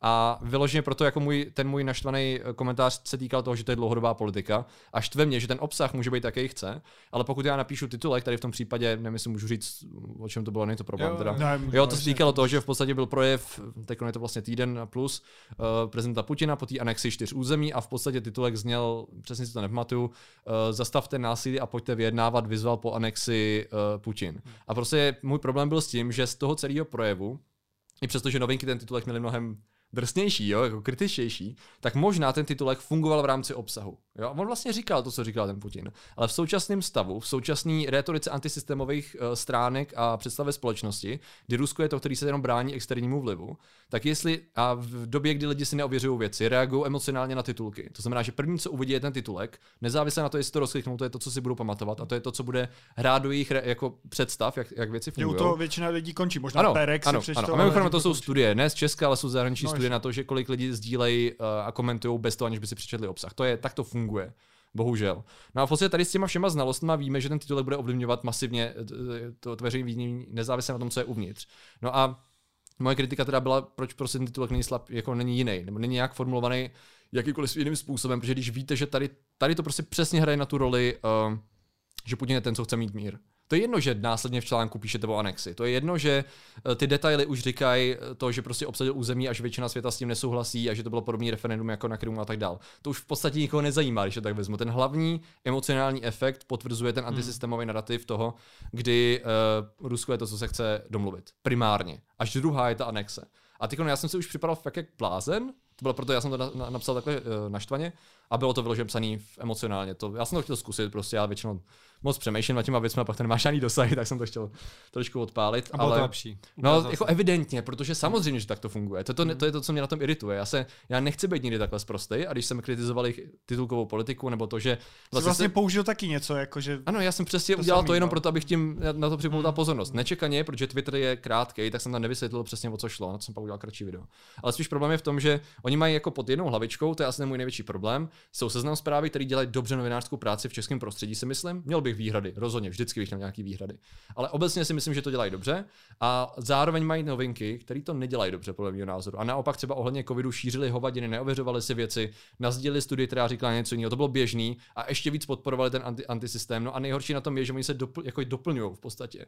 Že novinky jsou ty, co vydělávají prachy, když to hodně zjednoduším, já samozřejmě neznám jejich jo, jako zisky a tak dále, ale evidentně jedou mnohem víc ten clickbait, mnohem víc jedou na jiný publikum a pak se hrozně moc diví ta seznam zprávová část, že ty lidi věří dezinformacím. Tyjo. Lidi nemají mediální gramotnost, jak je to možný? Jo, ta- tady ta, tady ta, jak se tomu říká, um, teď mi vypadlo to slovo. Uh, Když se pokrytec. Pokrytectví tady to mě strašně štve a o to víc právě, když tam to třeba re- reagoval šéf reaktor, tak já jsem si říkal, dobře, a to jako nevidíte, fakt jako nevidíte ten problém toho, že OK, dobře, možná, když se na to budu koukat v samotném ekosystému článku, kdy je jenom titulek článek a nic jiného neexistuje, je dobře, ale ten článek ani ten titulek neexistuje samostatně. On existuje ve společenském ekosystému, který musím brát v potaz, když ho nějakým způsobem formuluju a musím brát v potaz, že mediální obsah má vliv na člověka, protože má to tak nějak víme, proto funguje reklama, proto ty clickbaity fungují, že jo. A no, takže o, tom to, o tom to celý bylo, no. A jak na to Kubík reagoval?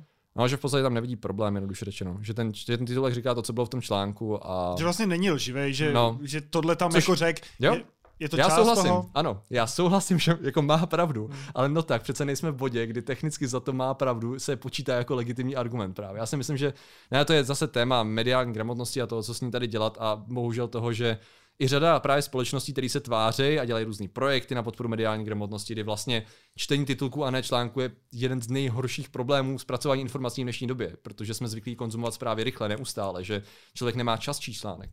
Člověk potřebuje ho mít doručený okamžitě, video musí mít minutu, že jo, což podporuje koncept TikTok, že jo, Instastory a tak dále. Takže vlastně logicky a máme to podpořený výzkumama, takže dokoliv kdo se o to zajímá, ví, že ten problém existuje. Takže já to teda, to, to nechci být nějak jako arrogantní nebo něco, ale pak se pak ty lidi o to nezajímají nebo se o to zajímat nechtějí. A nebo je to fakt o tom, že prostě řeší ten produkt, řeší tu novinařinu a už jim nedocházejí ty společenské konsekvence? No. Tam je pak ta otázka, jestli je to chyba těch médií, který ten titulek vytváří, nebo těch lidí, kteří na to nejvíc klikají, protože jim to tam vychází, že OK, oni klikají jo. nejvíc na to a, jo, a vlastně jo, jo. řeknou, to je vaše chyba, vy na to klikáte nejvíc, jo, jo, to, to, ty tím se mnohdy snaží hájit, no. no, akorát oni jsou ty do toho vytváří, jo, takže no. tvářit se, že je to na straně konzumenty, ale když já mu čím dál víc, já ho, já ho nechal zvyknout na ty titulky. Já jsem jako no, oni řeknou, kdyby jsme to nedělali, tak půjde jinam. Jo, otázka no. je kam, no, v českém prostředí. Jo, to bychom, myslím, že bychom mohli mít velice zajímavou diskuzi, OK, si jeden první co bychom si vybrali, ale pak říkám, kdyby to vlastně bylo třeba jenom novinky a vlastně se na zprávy byly někde jinde, tak vlastně s tím ani nemám takový problém. Hmm. Je jako vlastně dost důvodů, proč abych s tím neměl problém. Ale, ale jde o to, že jak to je kulmovaný po to jednou společností a pak člověk čte ty srdcerivní články, kdy o tom, že dezinformace jsou problém. No. A vlastně, jak to, že ty lidi takhle reagují na ty Přitom informace. To pak jako vlastně sami jako. Já si právě myslím, že to, že to sami potvorou, že se vlastně hmm. eh, exkrementují vlastní hnízdo, ať už vědomě nebo nevědomě. A že to není úplně fajn, protože jsou jedni z nejčtenějších eh, portálů u nás. Že? Jasně. Takže. Zmínili jsme Deník N v rámci toho, když se Martin ptal na to, jaký třeba média ty využíváš hmm. na zdroje informací. A myslím, že Petr Ludvík říkal v rozhovoru s tebou, že by bylo třeba dobrý, kdyby, že by jako bylo super, kdyby každý jako předplatil třeba Deník N svým prarodičům a že si myslí, jako, že to je správný, aby měli právě jako nějaký um, lepší zdroj informací, takže si myslím, že to tam říkal. Myslíš, že to je správný? Myslíš si, že vlastně takhle jako někdo se rozhodne, nějaká hmm. jako řekněme třeba většinová společnost mm. se rozhodne, že Deník N je jako uh, to relevantnější médium mm. a že bychom ho vlastně teda jako měli takhle nutit a podsouvat těm svým třeba rodičům a všem lidem, kteří třeba využívají jiný zdroje informací. Jo. Jestli ty osobně bys to třeba udělal, kdyby jako prarodičům jo. předplatil Deník N, aby kdyby měli třeba internet a Aha. využívali ho na to číst zprávy. A osobně Osobně ne, to je zajímavá otázka. Eh, já si myslím, že by to bylo v pohodě udělat, ale záleží jak. Já si myslím, že kdyby to člověk podal tak, že hele, tady to si myslím, že je dobrá novinařina, zkus taky dobrou novinařinu, protože čteš řetězáky. Jo, takhle, když to hodně zjednoduším. Jo, protože ať si, ať si budem, co si budeme povídat, nezávisle na tom, jak se nám líbí nebo nelíbí deník N ohledně různých názorů, různých politických pohledů a tak dále, tak to by si říct, že statisticky z novinářského hlediska odvádět dobrou práci. To znamená, že pokud já bych chtěl říct, jako někomu dát nějaký předplatný, tak bych to udělal takovým způsobem. Jako já osobně bych asi řekl, choď na i rozhlas a českou televizi, to dělají líp zadarmo, nebo dělají to stejně dobře hmm. zadarmo, ale zase deník N pokrývá jiný témata, jsou tam jako delší články, který třeba nenajde člověk eh, na tom třeba na těch ostatních médiích, ale jako myslím si, že je v pohodě to takhle navrhnout. Samozřejmě eh, nemůžu to brát tak, že ty máš názor A a já ti budu aktivně spát názor B, čistě jenom proto, že měl bych asi sám vědět, proč to dělám. Což je taky často takový problém, že jako pokud, pokud budu jenom si myslet, že hele, tam deník N, jenom protože to je deník N, tak ti ho koupím, to jako, no tak jako samozřejmě to každý může udělat, že jo? to je jeho věc, hmm. ale, ale možná si nemyslím, že to je ten nejlepší způsob, možná by se stalo za tom pobavit, proč si myslím, že ten deník N je ta nejlepší volba, že jo? A jako pobavit se s tím člověkem, než mu slepě říct, že to nebudu vysvětlovat, přišli deník N, no to je asi hovadina, že? Hmm. To jako nikdy nikoho nepřesvědčí, to pokud se na někoho přesvědčit, no právě. Což jako moje, moje osobní zkušenost, když jsem o tom někomu říkal, tak samozřejmě v určitých, to je právě problém, že v určitých, řekněme, antisystémových kruzích, nebo já nevím, jak to mám nazývat, dezinformačních webů a tak dále, tak re- retorika je taková, že cokoliv, co je česká televize, český rozhlas, deníkem, tak je prostě, to je jenom, um, jak to říct, pro západní, pro evropsko-unijní vládní žumpa, když to tak řeknu. Hmm. To znamená, že pokud ten člověk bude mít tady ten mindset, no tak pravděpodobně, když mu ho koupím, tak to ho nebude číst. Čo? Ale mohl bych se s ním bavit o tom, proč si to myslí třeba. Což jako já mnohem víc vidím eh, efekt v té diskuzi, která je samozřejmě čím dál obtížnější a myslím si, že pokud byly uh, rodinné diskuze problematické v covidu, tak jestli to něco ještě zhoršilo, tak to byla ta situace na Ukrajině, protože se ukázalo, hmm. že Eh, různý zdroje informací s tím pracují mnohdy opravdu velice kreativně s, ty, s tím světonázorem. A jelikož to podsouvali roky, no tak eh, No to je, to je zase o tom, že jsme ignorovali problém, který tady dlouho byl a pak jsme se hrozně tvářili překvapeně, že zase, že uh, lidi skáčou na ten, na ten antisystém. No. Ale hmm. tak to je, to je víc asi chyb najednou. Uh, nevím, jestli jsem odpověděl? odpověděl jo, odpověděl. Já to, já to beru jako ze svého pohledu, kdyby prostě přišel za mnou nějaký člověk, který by měl třeba úplně jako jiný nějaký jako hmm. smýšlení, já nevím, a předplatil mi alarm nebo Jo. něco takového a prostě mi ho nutil, jako, že to teď jako musíš číst, tak by mě to jako spíš jako naštvalo, Hmm. i když jako, a vlastně ano, kdyby přišel tím způsobem, jak jsi Hmm. říkal ty, že jako hele, tady jako ty často vidím, že máš takovýhle názory a já naopak si myslím, jako, že to je trošku jinak. Pojďme se jako zkusit jako potpat, potkat v nějakých Hmm. jako takovýchhle věcech. A já tady používám třeba tohle médium, co si o tom myslíš, tak to je úplně jiný přístup, než Jo. kdyby bylo jako přešti si tohle, ty tvoje věci jsou jako No, bullshit. A... To, to nebude nikdy fungovat, že jo? Právě, A, jako právě. zrovna tady, jenom, jenom přemýšlím o al- alarm. Uh, no v podstatě je to prostě o, o té diskuzi spíš než o čemkoliv jiném, no. Jako, jakože když bude někdo mít nějaký názor, ty ho chceš přesvědčit tím, že mu doporučíš médium. Protože takhle, mě třeba lidi říkají, ať si přečtu ten jejich zdroj, já to dělám. Že? Já jsem přečetl stovky článků na těch dezinformačních webech, takže já tu svoji práci odvádím a pak jsem schopný porovnat všem, když bude o něčem informovat Česká televize nebo Aeronet nebo AC24 a nebo první zprávy a tak dál. Což mimochodem ten příběh o tom, uh, o tom měsíci a o tom Čanke 4 to byly první zprávy. Já používám na přednáškách hrozně rád, protože to je prostě fascinující příběhová retorika bez jakýchkoliv zdrojů. Vlastně oprava, tam byl zdroj.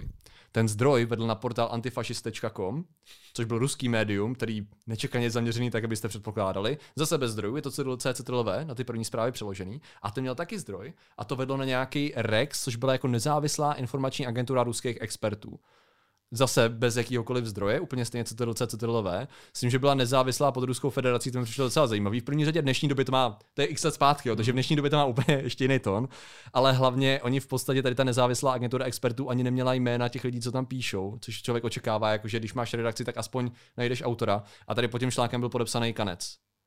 Kanec byl autor toho článku na té agentuře expertů. Takže jo, jako zdroj tam byl, když ho Brupintlich, ale no tak, prostě jo. Jde o to, že některé ty zdroje jsou tak absurdní, že ano, můžu s klidem říct a říct, jo, jsem schopný si obhájit, že česká televize dělá zatraceně dobrou novinařinu oproti tady tomu zdroji. A jsem schopný to položit argumentama a pak řeknu tomu člověku, proto si myslím, že by si měl, jako že by si neměl, že stojí za to víc číst tady ten zdroj. Protože tam je větší šance, že z tebe nebudou dělat blbce. A psal jsi někdy do těch redakcí? Zkoušel jsi to jako... Jako do těch Otázka špatných nebo dobrých? No třeba, když jsi viděl tenhle ten článek na těch prvních zprávách. Oni nemají redakci. To je to nejlepší. Tam to psal redaktor a tam se možná dá napsat nějaký kontakt a Jo. jako, to je vyloženě jako o ničem. V podstatě některý, málo z nich má vůbec redakci nebo nějaký pořádný kontakt. Většinou to je anonymní. Jo, to, to bylo podobné u toho, u toho Aeronetu, ten tuším to má tak, že to vlastní ten vedoucí kolotoče, který ho ref, Respekt, nebo kdo ho eh, odhalil, že to je konkrétní člověk, která u nás Hmm. tady to dělá, a to bylo kompletně anonymní s tím, že tam přispívají lidi. Oni mají jakože redakční politiku, že tam Jo. je pár fandů, který Jo. přispívají a následně vlastně tam komu jako napsat, tomu jednomu člověku, který, co já mu vlastně napíšu. Já si myslím, že to děláte špatně, ale řekl, no tak jdi do háje pro západní blázne, že? jo. Hmm. Teď jsem to hodně zeslušnil, protože ano, měl jsem pár konverzací právě s lidma takhle z tohoto. Ale zároveň jako třeba měl jsem tu čest v vozovkách potkat jednu přispěvatelku na Aeronet na jedné přednášce v městské knihovně, která byla o dezinformacích. A ona tam natáčela a byla tam jako, řekněme, asi kritičtější jako divák, řekněme. A problém byl ten, že tam přesně člověk pochopí, že i tady s těma lidma i ta retorika má být úplně jiná, než posměvačná a ne to, než to, co jako mnohdy ta elita v našem národě jako dělá. Že to radši odmítne, no, to jsou ty konspirační teorie, ha, ha, ha, tak se zasmějeme, že jo, to jsou ty dezinformace, ha, ha, to jsou idioti. Nemyslím si, že to je dobrý nápad. Z mnoha různých důvodů, jeden z nich je, že pak, když se člověk skutečně poslechne nebo se s nimi pobaví, tak řada těch lidí je vyloženě jenom prostě má určitou představu o světě a oni vyloženě bojují proti systému, který si myslí, že je špatný. A že možná konverzace s ním by byla lepší, než když tam prostě paní něco říkala a najednou se jí celý sál začne smát a začne jako říkat, jo, ty kolaborantská, tento non, že jo, a tak dále. Si říkat, jo, chceme vážně jenom posilovat tu vzájemnou nevraživost a, a jako antipatii a možná jo, jasně, že ten člověk možná říká hovadiny, jo, ale přece jenom jako my si tady v úzovkách hrajeme na ty, co se jako snaží pochopit funkci informací a jako to, že to má nějaký niance a ne, že každý člověk, který tomu věří, je automaticky idiot, Hmm. tak s tím zkusme nějak pracovat a ne, nemohu říct, že by se to nějak zásadně zlepšovalo tady to. no. Ale tohle já jsem jednou zažil. My jsme společně natáčeli na přednášce dělnické strany, nějaký A. dokument jsme jako o nich natáčeli a teď my jsme tam seděli, celý jak to, to poslouchali, natáčeli vlastně, co, co se tam probíralo a na konci oni tam rozebírali, to bylo zrovna chvilku, týden, 14 dní potom, co vyhořela katedrála Notre Dame. Mhm. A teď tam jako tvrdili, jako fakt, že to někdo zapál. Že to tam je byl jako prostě jistý. nějaký, že to je jistý, že to je nějaký žář. A já jsem se tam přihlásil a já říkám, hele, já nevím, jak to bylo, protože týden 14 dní, myslím si, že nikdo neví.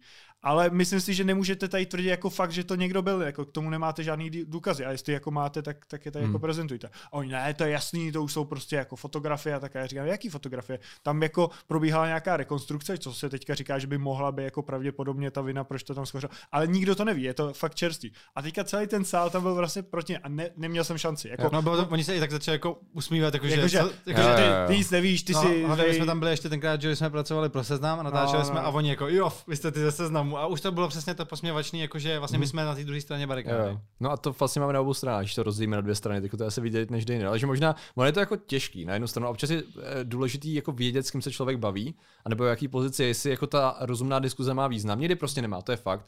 Někdy prostě, když člověk začne nadávat, anebo evidentně nemá žádný zájem na to, víc nějakou diskuzi, no tak to člověk zabalí a jako slušně ho buď pošle někam nebo odejde, nebo jako zkusí, jako prostě nemá to význam, ale, ale vyloženě asi by nám trošku víc prospělo, jako i když to je, my jsme v takový, když řeknu my, jo, protože evidentně říkám my, takže jako my, co se snažíme teda eh, hledat nějaký niance v komunikaci a v, v, médiích a v konspiračních teoriích a, a v tom, jak fungují lidský příběhy a tak, eh, tak se jako, přece jako pokud se snažíme řešit ten problém, tak jako další škatulkování a posměch a tak dál asi to nevyřešíš. jo. Jako je to snadný. A je to dobrý, je to psychicky dobré řešení asi. A mnoho lidí takhle skončí, protože zjistí, že když mlátí hlavou do několik let, takže už to na to nemají. A pak se nedivím, že třeba řada různých skeptiků nebo z klubů skeptiků a tak dále, že už jsou prostě cynický, protože to, to je jako logický výstup z toho všeho. A může to být tak na obou stranách. Ale v podstatě je to ono, jakože jestli něco třeba, tak ohledně konspiračních teorií a těch dezinformací, tak už třeba dávno, nebo dávno, někteří to ještě dělají, ale nemá úplně právě význam dělat diskuze dvou z, z nepřátelných táborů. Že jako prostě dělat s člověkem eh, diskuzi, který bude na úplně opačné straně, vím, že fakt nemá význam. OK, můžu publiku ukázat, že třeba argumentačně to má postavený a tak dál, ale většinou obě dvě strany odejdou, každá domů, řekne si, že ten druhý je blbec a nemá to vlastně žádný efekt. Ale v podstatě děláme to proto, že jsou lidi, kteří nejsou zabarikádovaní v žádném táboře a jenom je zajímají věci. Zajímá jak svět funguje, vidí, že je toho strašně moc, eh, nemají představu, kde to zjistit, nemají představu, kdo z těch lidí má pravdu, nemá, nemá pravdu. Um, nevědí, jak si ověřovat zdroje, což jako můžeme říct, že je docela velká část populace. A pak jako dává smysl se prostě bavit, no, protože nepošlu člověku článek s tím, že no tady to, když se mě ptáš na tady tu věc, tak já ti pošlu deníkem, tady je toto je jediný správný, že? No, takhle, takhle akorát on se dostane na obrácenou stranu, hmm. najde tam článek, někdo mu pošle článek, který je trochu zajímavější a vysvětlí mu toho víc, protože jedna ze zajímavých vlastností konspiračních teorií je, že vysvětlují to samé, co oficiální verze, ale ještě něco navíc. Propojí tam zajímavé věci, posypou to krásným příběhem, takže já nevyhraju s jakoukoliv verzí, která je nudně přízemní, to vím, takže možná je jako lepší prostě mít otevřenou diskuzi a trpělivě pokračovat. No, což zase zároveň bych podotkl, že to neznamená, že já jsem vždycky v právu. Že? Já taky můžu dělat chybu. Já taky prostě můžu něco přehlídnout, můžu prostě pošlat blbý zdroj. Můžu uh, v té představě toho, že já jsem ten obránce pravdy a práva, jak si mnozí myslí, takže jako jenom prostě přijdu, udělám hodnocení a celá ta konspirační teorie nebo, před, nebo myšlenka jde do, do pryč. Většinou to je o tom, aby člověk nejdřív se byl jistý, že jako, proč doporučuje tu informaci, že? No, proč si myslí, že tady ta věc je správná nebo ne, protože pak se dostáváme na ta- takzvaný blbce na vaší straně, který budou vehementně bránit vlastně vaší pozici, ale úplně blbě a naopak, naopak ji ještě kompromitují, protože nemají, nemají žádný podklady. Takhle se mě jeden člověk kdysi dávno na přednášce ptal, jestli sice si zrovna nepamatuje detaily, ale ví, že ta věc, co říká ten druhý, je blbost, takže si je vymyslí ty detaily.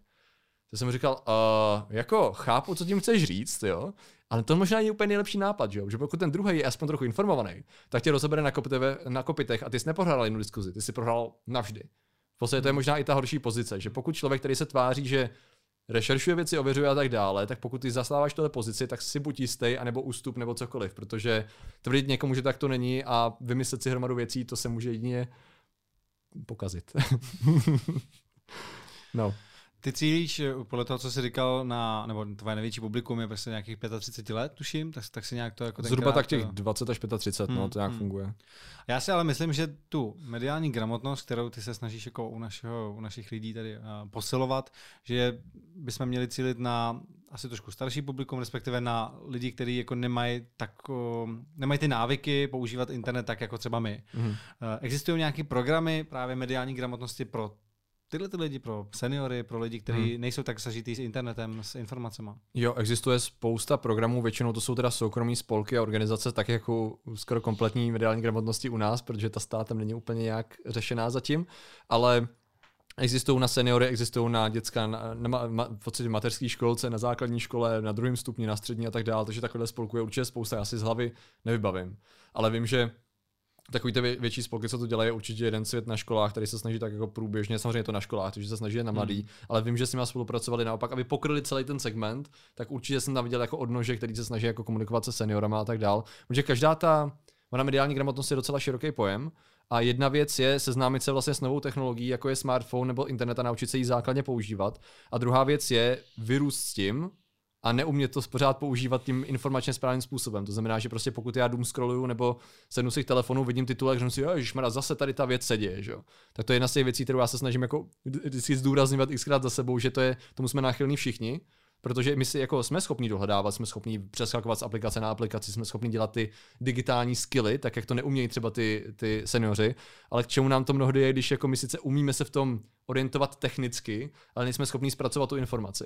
Takže pak už je jako úplně jinak člověk cílí na vejšku nebo na, na střední školy a na základku, kdy vlastně mnohdy napříč těma věkovými skupinama musí představit absolutně základní koncept, který by si myslel, že je třeba jenom pro mladý nebo pro starý. Takže pro mě říkám osobně, to je pořád titulek absolutně neznamená článek. Jakože to jsou věci, které jsou napříč těma, tím věkem hmm. prostě pořád platí. To, že ať už to je řetězák pro staršího člověka, nebo je to TikTok pro mladšího člověka, tak ten koncept je pořád stejný. Jakože jo, to, že to zní cool a má to modrou barvu Comic Sansu nebo Arialu versus, že to má prostě křiklavý titulek nějak, s nějakým glitchem, tak pořád ten koncept je ten, že, tebe, že to zaujme tu pozornost, hraje to ně, na nějaký na nějaký pudy a já si musím dát odstup emocionální a zhodnotit, jestli to jako má nebo nemá význam. No což zní super nudně, ale jako reálně, reálně to je absolutně nevyhnutelný podle mě. No. Takže to, jako, oni jsou věci na které jsou pro, prolínají napříč věkovými kategoriemi, trochu bych si říct. Ale rozhodně jsou jednotlivé spolky, takových je.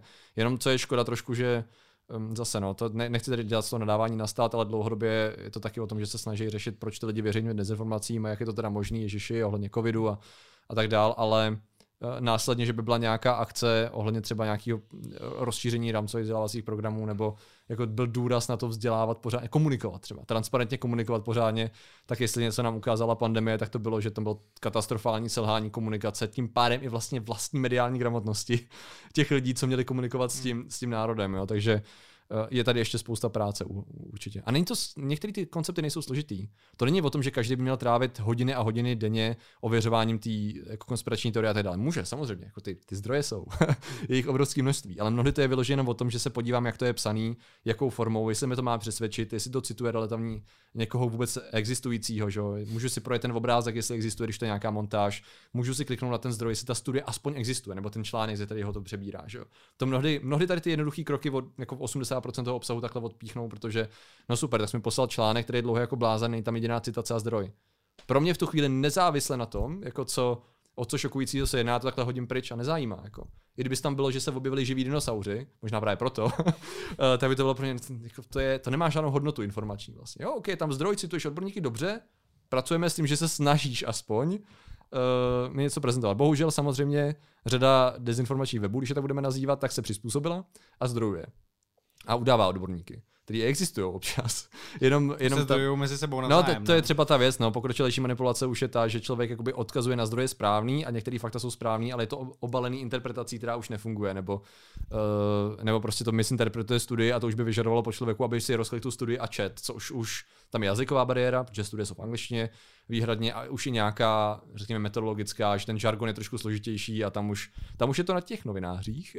třeba, jako těch jejich práce má být zpracovat tu informaci, která je mnohdy složitá a představit ji lidem. A oni se právě mnohdy tváří, že od toho dají ruce pryč, že jenom něco napsali a že No. A myslíš, že bylo třeba správně to systémové řešení, kdy na začátku válku, války na Ukrajině byly některé ty dezinformační weby zablokované? Mm-hmm. Uh, stručně, úplně ne. Uh, chápu, proč to udělali. Nemyslím si, že to byl nejlepší nápad z několika různých důvodů. Uh, primárně ten, že myslím si zpětně, nebo už to je jasný, jako tak měsíc, nebo měsíc po tom, co to udělali, bylo jasný, že uh, vlastně už některý, už pár dní potom, že v první řadě to, co udělali, je, nebylo systematické zablokování. Oni v podstatě jim um, omezili být na jedné doméně, což znamenalo, že oni, mnohí z nich okamžitě přeskočili na doménu jinou a byli vlastně, udělali z nich mučedníky. To znamená, že oni byli ty, co přežili státní cenzuru a pokračovali dál, což jako nemělo v podstatě žádný efekt. Ano. Uh, podle některých analýz to vypadá, že dosahy některých těch webů šly dolů, ale zároveň... Protože si jsem... to nějaký ty lidi nenašli. No, no, no, právě. Byli zvyklí chodit na jeden web a nejenom už no. ho neměli, tak tam nechodili. Zároveň ale to nebere v potaz, že ty informace se mnohdy, mnohdy přešly na weby, na sítě jako je Telegram, na soukromí Facebookové skupiny, na řetězové maily a tak dál. To znamená, že některým webům ta sledovanost stoupla a mohlo to prostě uniknout mimo, kde ta monitorování v rámci těch výzkumů úplně nebylo. Takže to je taky diskutabilní. Zároveň tam nebyl právní rámec, což je prostě obrovský problém. A když se tady v Čechách snažíme mít diskuzi o svobodě slova a cenzuře, je strašně redukovaná. Vyloženě strašně redukovaná to, že buď je svoboda slova, a nebo je to cenzura, což žádný odborník takhle nikdy na světě nebude popisovat, protože ví, že absolutní svoboda slova nikdy není a nikdy neexistovala pořádně. Jsme si vytvořili nějakou ideu něčeho, co nikdy nebylo a chtěli bychom to pronásledovat. Ale, ale zároveň jakákoliv niance se trošku máže, protože pak nějaký odborníci, co se tváří, že tomu že budou se bavit o svobodě slova, tak najednou to zjednodušují ještě víc. Ale spíš jde o to, že to akorát nahrálo tomu, že jde o nějakou státní cenzuru, což jako nebyla, protože ten byl stát, kdo rozhodl. Byla to soukromá společnost, která nebo vlastně se skupení soukromých subjektů, který na základě konzultace se státem vlastně srazili ty weby, ale zase je to to... po pár měsících zase vrátili. No, vrátili. Vrá... Jako v podstatě, v podstatě to jako ve finále, to, ten cíl byl, že vysoce pravděpodobně se tam budou šířit, vyloženě se tam bude šířit válečná propaganda, která má za cíl Uh, vlastně provádět informační operace uh, aktivního hmm. válečního agresora. Legitimní důvod na to omezit tady ty informace. Problém byl, že na to nebyl žádný právní rámec právě a nejhorší, co na tom vidím, je, že nejenom, že tehdy nebyl, ale on pořád není. Ono se o tom mluvilo, mluvilo, mluvilo a pořád čekáme, a že by byl náznak nějakého chystaného zákona, to pokud vím, zatím pořád není. Takže zase další krok k tomu, že bychom, tak pojďme tomu dát aspoň pravidla, že jo. Když už teda budeme nějakým způsobem, což máme, máme mimochodem v ústavě za určitých podmínek omezení svobody slova, což je vtipný, jak někdy se dělají screenshoty toho, co je v ústavě ohledně svobody slova, tak ten čtvrtý bod se takhle odřízne, protože ten říká, no a to, co je všechno nad tím, jako můžeme omezit za tady těch, tady těch a tady těch podmínek, jo. Takže není to o tom, že já bych chtěl nějakou svobodu slova omezovat, jo, tady v tom nebo chtěl nějakou státní cenzuru. Jde o to, že um, ten dezinformační problém jako ohledně státních aktérů je tady dlouhodobý, byl ignorovaný a teď získal ještě tady ten level, takže chápu, proč se to snažili udělat. Nebylo to šťastný řešení z těch dalších důvodů, jak jsem vyjmenoval. Nebylo to právně řešení, nebylo to dobře komunikovaný, vlastně ten efekt byl, nebyl, těžko říct, nevypadá to úplně, úplně skvěle, akorát to vytvořilo mučeníky. No. Takže jestli něco, pokud by chtěli něco takového dělat, tak rozhodně to musí mít že právní zakotvení, aby se to řešilo a případně musí být jasně definované věci, důvody, proč to vypli. Protože třeba mnohem větší smysl dávalo, to bylo evropské rozhodnutí, eh, vypnout Sputnik a RT, což byly prokazatelně vždycky přiznaný kanály uh, Ruské federace, takže tam státní propaganda vypnuto, tam hmm. jako v podstatě to nebyl subjekt podnikající, šo, nebo jo. osoba na našem území a nejenom to nebyl zásah do osobních svobod nebo do podnikatelských svobod, ale byl to zásah do hmm. uh, toho, do, do, do státního aparátu cizího státu v podstatě. No. Takže to bylo podle mě mnohem ospravedlnitelnější než, než tohle. A s tím souvisí i smazání Twitterového účtu Donalda Trumpa. Uf, to je jednoduchá otázka, to je vždycky super. Je? Uh, no jako, já chápu, proč to udělali. Perfektně to dává smysl, zvlášť po 6. lednu 21, kdy vlastně jeho aktivity, takhle, jeho aktivity dlouho porušovaly pravidla a on nebyl smazaný z těch sítí, protože byl prominentní uživatel. To jako víme už taky zpětně, to byl Facebook, to byl, uh, to byl Twitter, uh, s tím, že víme, že řada uživatelů je prominentních, protože mají velký dosahy a mm-hmm. jsou jeden s nimi z rukavička, což je taky zajímavý problém. Eh, to smazání, já vlastně částečně s tím souhlasím a částečně ne. No. Je to, já si nemyslím, že podle mě neexistuje úplně jednoduché řešení. Protože na jednu stranu ano, bylo to umlčení vlastně prezidenta, jako v té době samozřejmě hmm. prohrál prezidenta, ale, ale pořád. Myslím si, že měli dost dobrý důvody na to, na to srazit ho už dávno. To je to, co si myslím. Nemyslím si, že ten čas byl potom, myslím si, že klidně ho mohli srazit dřív, ale zase je to takový relativně bezprecedentní, protože problém je v tom, že my na to ještě pořád nejsme právně ani moc společensky připravení, že máme nástroje, které umožňují tak bez, historicky bezprecedentní šíření informací nezávisle na tom, jaký jsou. Se sociální sítě umožňují něco, co nikdy možné nebylo ohledně rychlosti a dosahu. A teď už se diskutuje velký, velký problém, jestli freedom of speech equals freedom, freedom of uh, reach, což znamená, jestli, že v podstatě svoboda slova není svoboda dosahu a řeší se vlastně do jaký míry, do jaký míry je tvou svobodou se vyjadřovat na území České republiky, jak chceš, samozřejmě v zákonných normách, to je, to je, to je pořád, ale do jaký míry by ti měl být technologicky poskytnutý rámec šířit absolutně nějakou kravinu, kterou chceš, protože, a to už se neřeší v rámci tady těch diskuzí, slova mají dopad. Eh, slova mají dopad na jednání lidí, na jejich rozhodování, mají dopad na něnou politickou akci, mají dopad na třeba zdravotní jednání, to znamená, budu se očkovat, nebudu se očkovat, budu se chovat takhle nebo budu se chovat makově. A mnohdy to je ta věc, která je o toho odříznutá. To znamená, že lidi jako řeší jenom ty zase. To je jako v tom samotném vesmíru toho slova nebo titulku a článku. Jo, pojďme se bavit o tom, jaký to má efekt. Ale bohužel my je používáme jako společnost a lidi nejsou dokonalí zvlášť co se týče mediální gramotnosti, prostě fungují impulzivně, že jo, ty sociální média ještě podporují impulzivnost, uh, takže tam jako vidím i dobrý důvody pro to, proč některé ty účty prostě buď jako zpomalit, anebo zastavit kompletně, když máte dobrý důvody. A zase to už bychom mohli rozjet diskuzi o tom, kdo o tom bude rozhodovat a to je jako složitější. Myslím si, že to je možný, že jsou dobrý nástroje na to. Mnoho lidí si myslí, že když je někdo fakt checker, tak je automaticky zhoubnou nástrojí systému, který jenom uh, je tak označí, že je něco lež, že se mu to nehodí asi nesledují, jak fact-checking funguje normálně, že prostě pokud já řeknu, že ne, ty mi řekneš A a já řeknu, že to, co tady říkáš A, že není pravda a je to dohledatelný, no tak je evidentní, že ty selhal, ale je to tvůj názor a najednou to je chráněný v takovém posvátným, takový posvátný bublině toho, že, že každý názor najednou je si sobě rovnej. A to, že jako ty názory můžou mít super negativní dopady, jak už jsme v minulosti milionkrát viděli, uh, to už se moc neřeší. No, je to složitý, no. Já se mluvím, abych pokračoval o tom ještě dál. tak se na to neptám. no jasný, jasný. No takže, takže zase, no, nevím. Ne, nemám recept na to, jestli, ten, jestli bylo dobrý ho smazat nebo ne, no. Vím, že nadělal spoustu škody skrze, on jako jestli, jako jestli něco, tak on byl vlastně jeden z mála státníků, co byl schopný masivně popularizovat i jinak obskurní konspirační teorie. Takže uh, třeba QAnon je věc, která prostě dostala, hmm. byla jedna z prvních konspiračních teorií, která vyloženě dostala mainstream pokrytí a hlavně, jak se říká, jako uznání v podstatě do jisté míry od vyloženě vůdce státu, zvlášť takových, jako je prezident Spojených států. To se nikdy předtím takovým způsobem nestalo. Jo, byli, byli prezidenti, kteří věřili konspiračním teoriím, byli prezidenti, kteří se báli Sověta za každým rohem a komunisty za každým rohem a báli se toho, že homosexuálové udělají tady to, protože se spojou a báli se toho, že katolický spiknutí a teď už jdeme to do minulosti. Jo, spousta vůdců konspirovala, akorát v moderní době tady to bylo bezprecedentní. No, takže myslím, že byl, byly dobrý důvody pro to, jestli to bylo správné rozhodnutí. To je otázka. Ty jsi zmínil, že samozřejmě každý může udělat chybu, i ty se můžeš mílit v nějakých informacích, co uvedeš ve Jasně. videích. Vzpomínáš si na, nějakou, na nějaký takovýhle případ, kdy jsi tam něco uvedl chybně a pak si dostal vlastně ve své YouTubeové kariéře největší kritiku? Jo, o, já myslím, že nejproblematičtější tady v tom, takhle jsou asi dvě videa, to nejvíc, co mě trošku mrzí, je video o historické existenci Ježíše Krista, který má největší dosah na mém hmm. kanálu, nečekaně. Uh, s tím, že tam vím, že jsem tomu nevěnoval tolik času, kolik bych chtěl, což znamenalo, že jsem zjednodušoval. A to znamená nevyhnutelně, buď že člověk řekne zavádějící věc, nebo udělá chybu. Já jsem tam udělal drobné faktické chyby, že jsem vyloženě obrátil jednu definici, což nezměnilo vizení toho videa, jenom jsem udělal chybu. Takže to vím, toho jsem si, to jsem si uvědomil, když jsem to video vydal, takže Následně jsem dělal takový opravný stream na dvě hodiny, kdy jsem jako to, co jsem odchytil, já jsem vysvětloval. Následně bohužel nejhorší bylo, že jsem nebyl ani spokojený vlastně se závěrem vlastně. Jo. Jednoduše řečeno, já jsem vlastně popisoval, že z těchto asi těchto důvodů si myslím, že ta osoba neexistovala. I přesto, že mimochodem předtím jsem si to myslel jako historická osoba. Jo. Mm. Ale zároveň jsem se tak koukal a říkal, hele, to není ten závěr, který bych si z toho vzal, spíš jsem méně přesvědčený. Takhle, že já jsem vlastně chtěl proskoumat ty historické důkazy, které mají být ten, ten základ těch důkazů, to znamená nejenom jako křesťanská uh, mytologie, řekněme, ale i vlastně ti nekřesťanský autoři. A tak jsem na to koukal a říkám, tyjo, to, to, je ten velký důkaz, jo, nejsem, ty, když to zjednoduším, nejsem přesvědčený. Takhle, jo. Myslel jsem si, že to máte solidnější, takhle. Hmm. Ale, ale v tom videu jsem řekl vlastně, že si to nemyslím, že, že existoval. A jsem řekl, tyjo, to nebyl dobrý, to nebyla dobrá formulace. A přišla velká kritika. No, jako kritika, takhle málo kritiky bylo fakt legitimní. Já jsem rád za legitimní kritiku, bohužel u takhle citlivého tématu, což bylo jasný, i přesto, že na začátku videa jasně říkám, z jakého úhledu se, pohledu se na to koukám, že nejsem odborník, že je to prostě moje osobní vyhledávání, zdroje, že jsou v popisku, že absolutně nechci nikomu šát do jeho víry, že pokud lidi věří v Ježíše, to není to, co já chci zkoumat vůbec v žádném případě, že já se chci zaměřit na tu historickou osobnost a tak dále. Pořád velká většina kritiky byla zaměřena na to, co si vůbec dovoluju. Jak vůbec, jak vůbec můžu pokládat tu otázku v první řadě? A pár legitimních kritik třeba o teologu přišlo, kdy jako bylo evidentní, že já jsem prostě neměl přípravu jako takovou. Logicky nejsem člověk, co celý život studuje Jasně. teologii, takže některé niance mi unikly, ale nemyslím si zase upřímně, že jako chyby tam byly faktický, to přiznávám, to jsem vždycky přiznal, a, ale zároveň si nemyslím, že ty, že byly tak, tak jako důležitý pro třeba to vyznění toho videa, což zase mnoho lidí by možná souhlasilo, protože si myslí, že jsou důležitý ty kritiky. E, dám příklad neposkvrněné početí.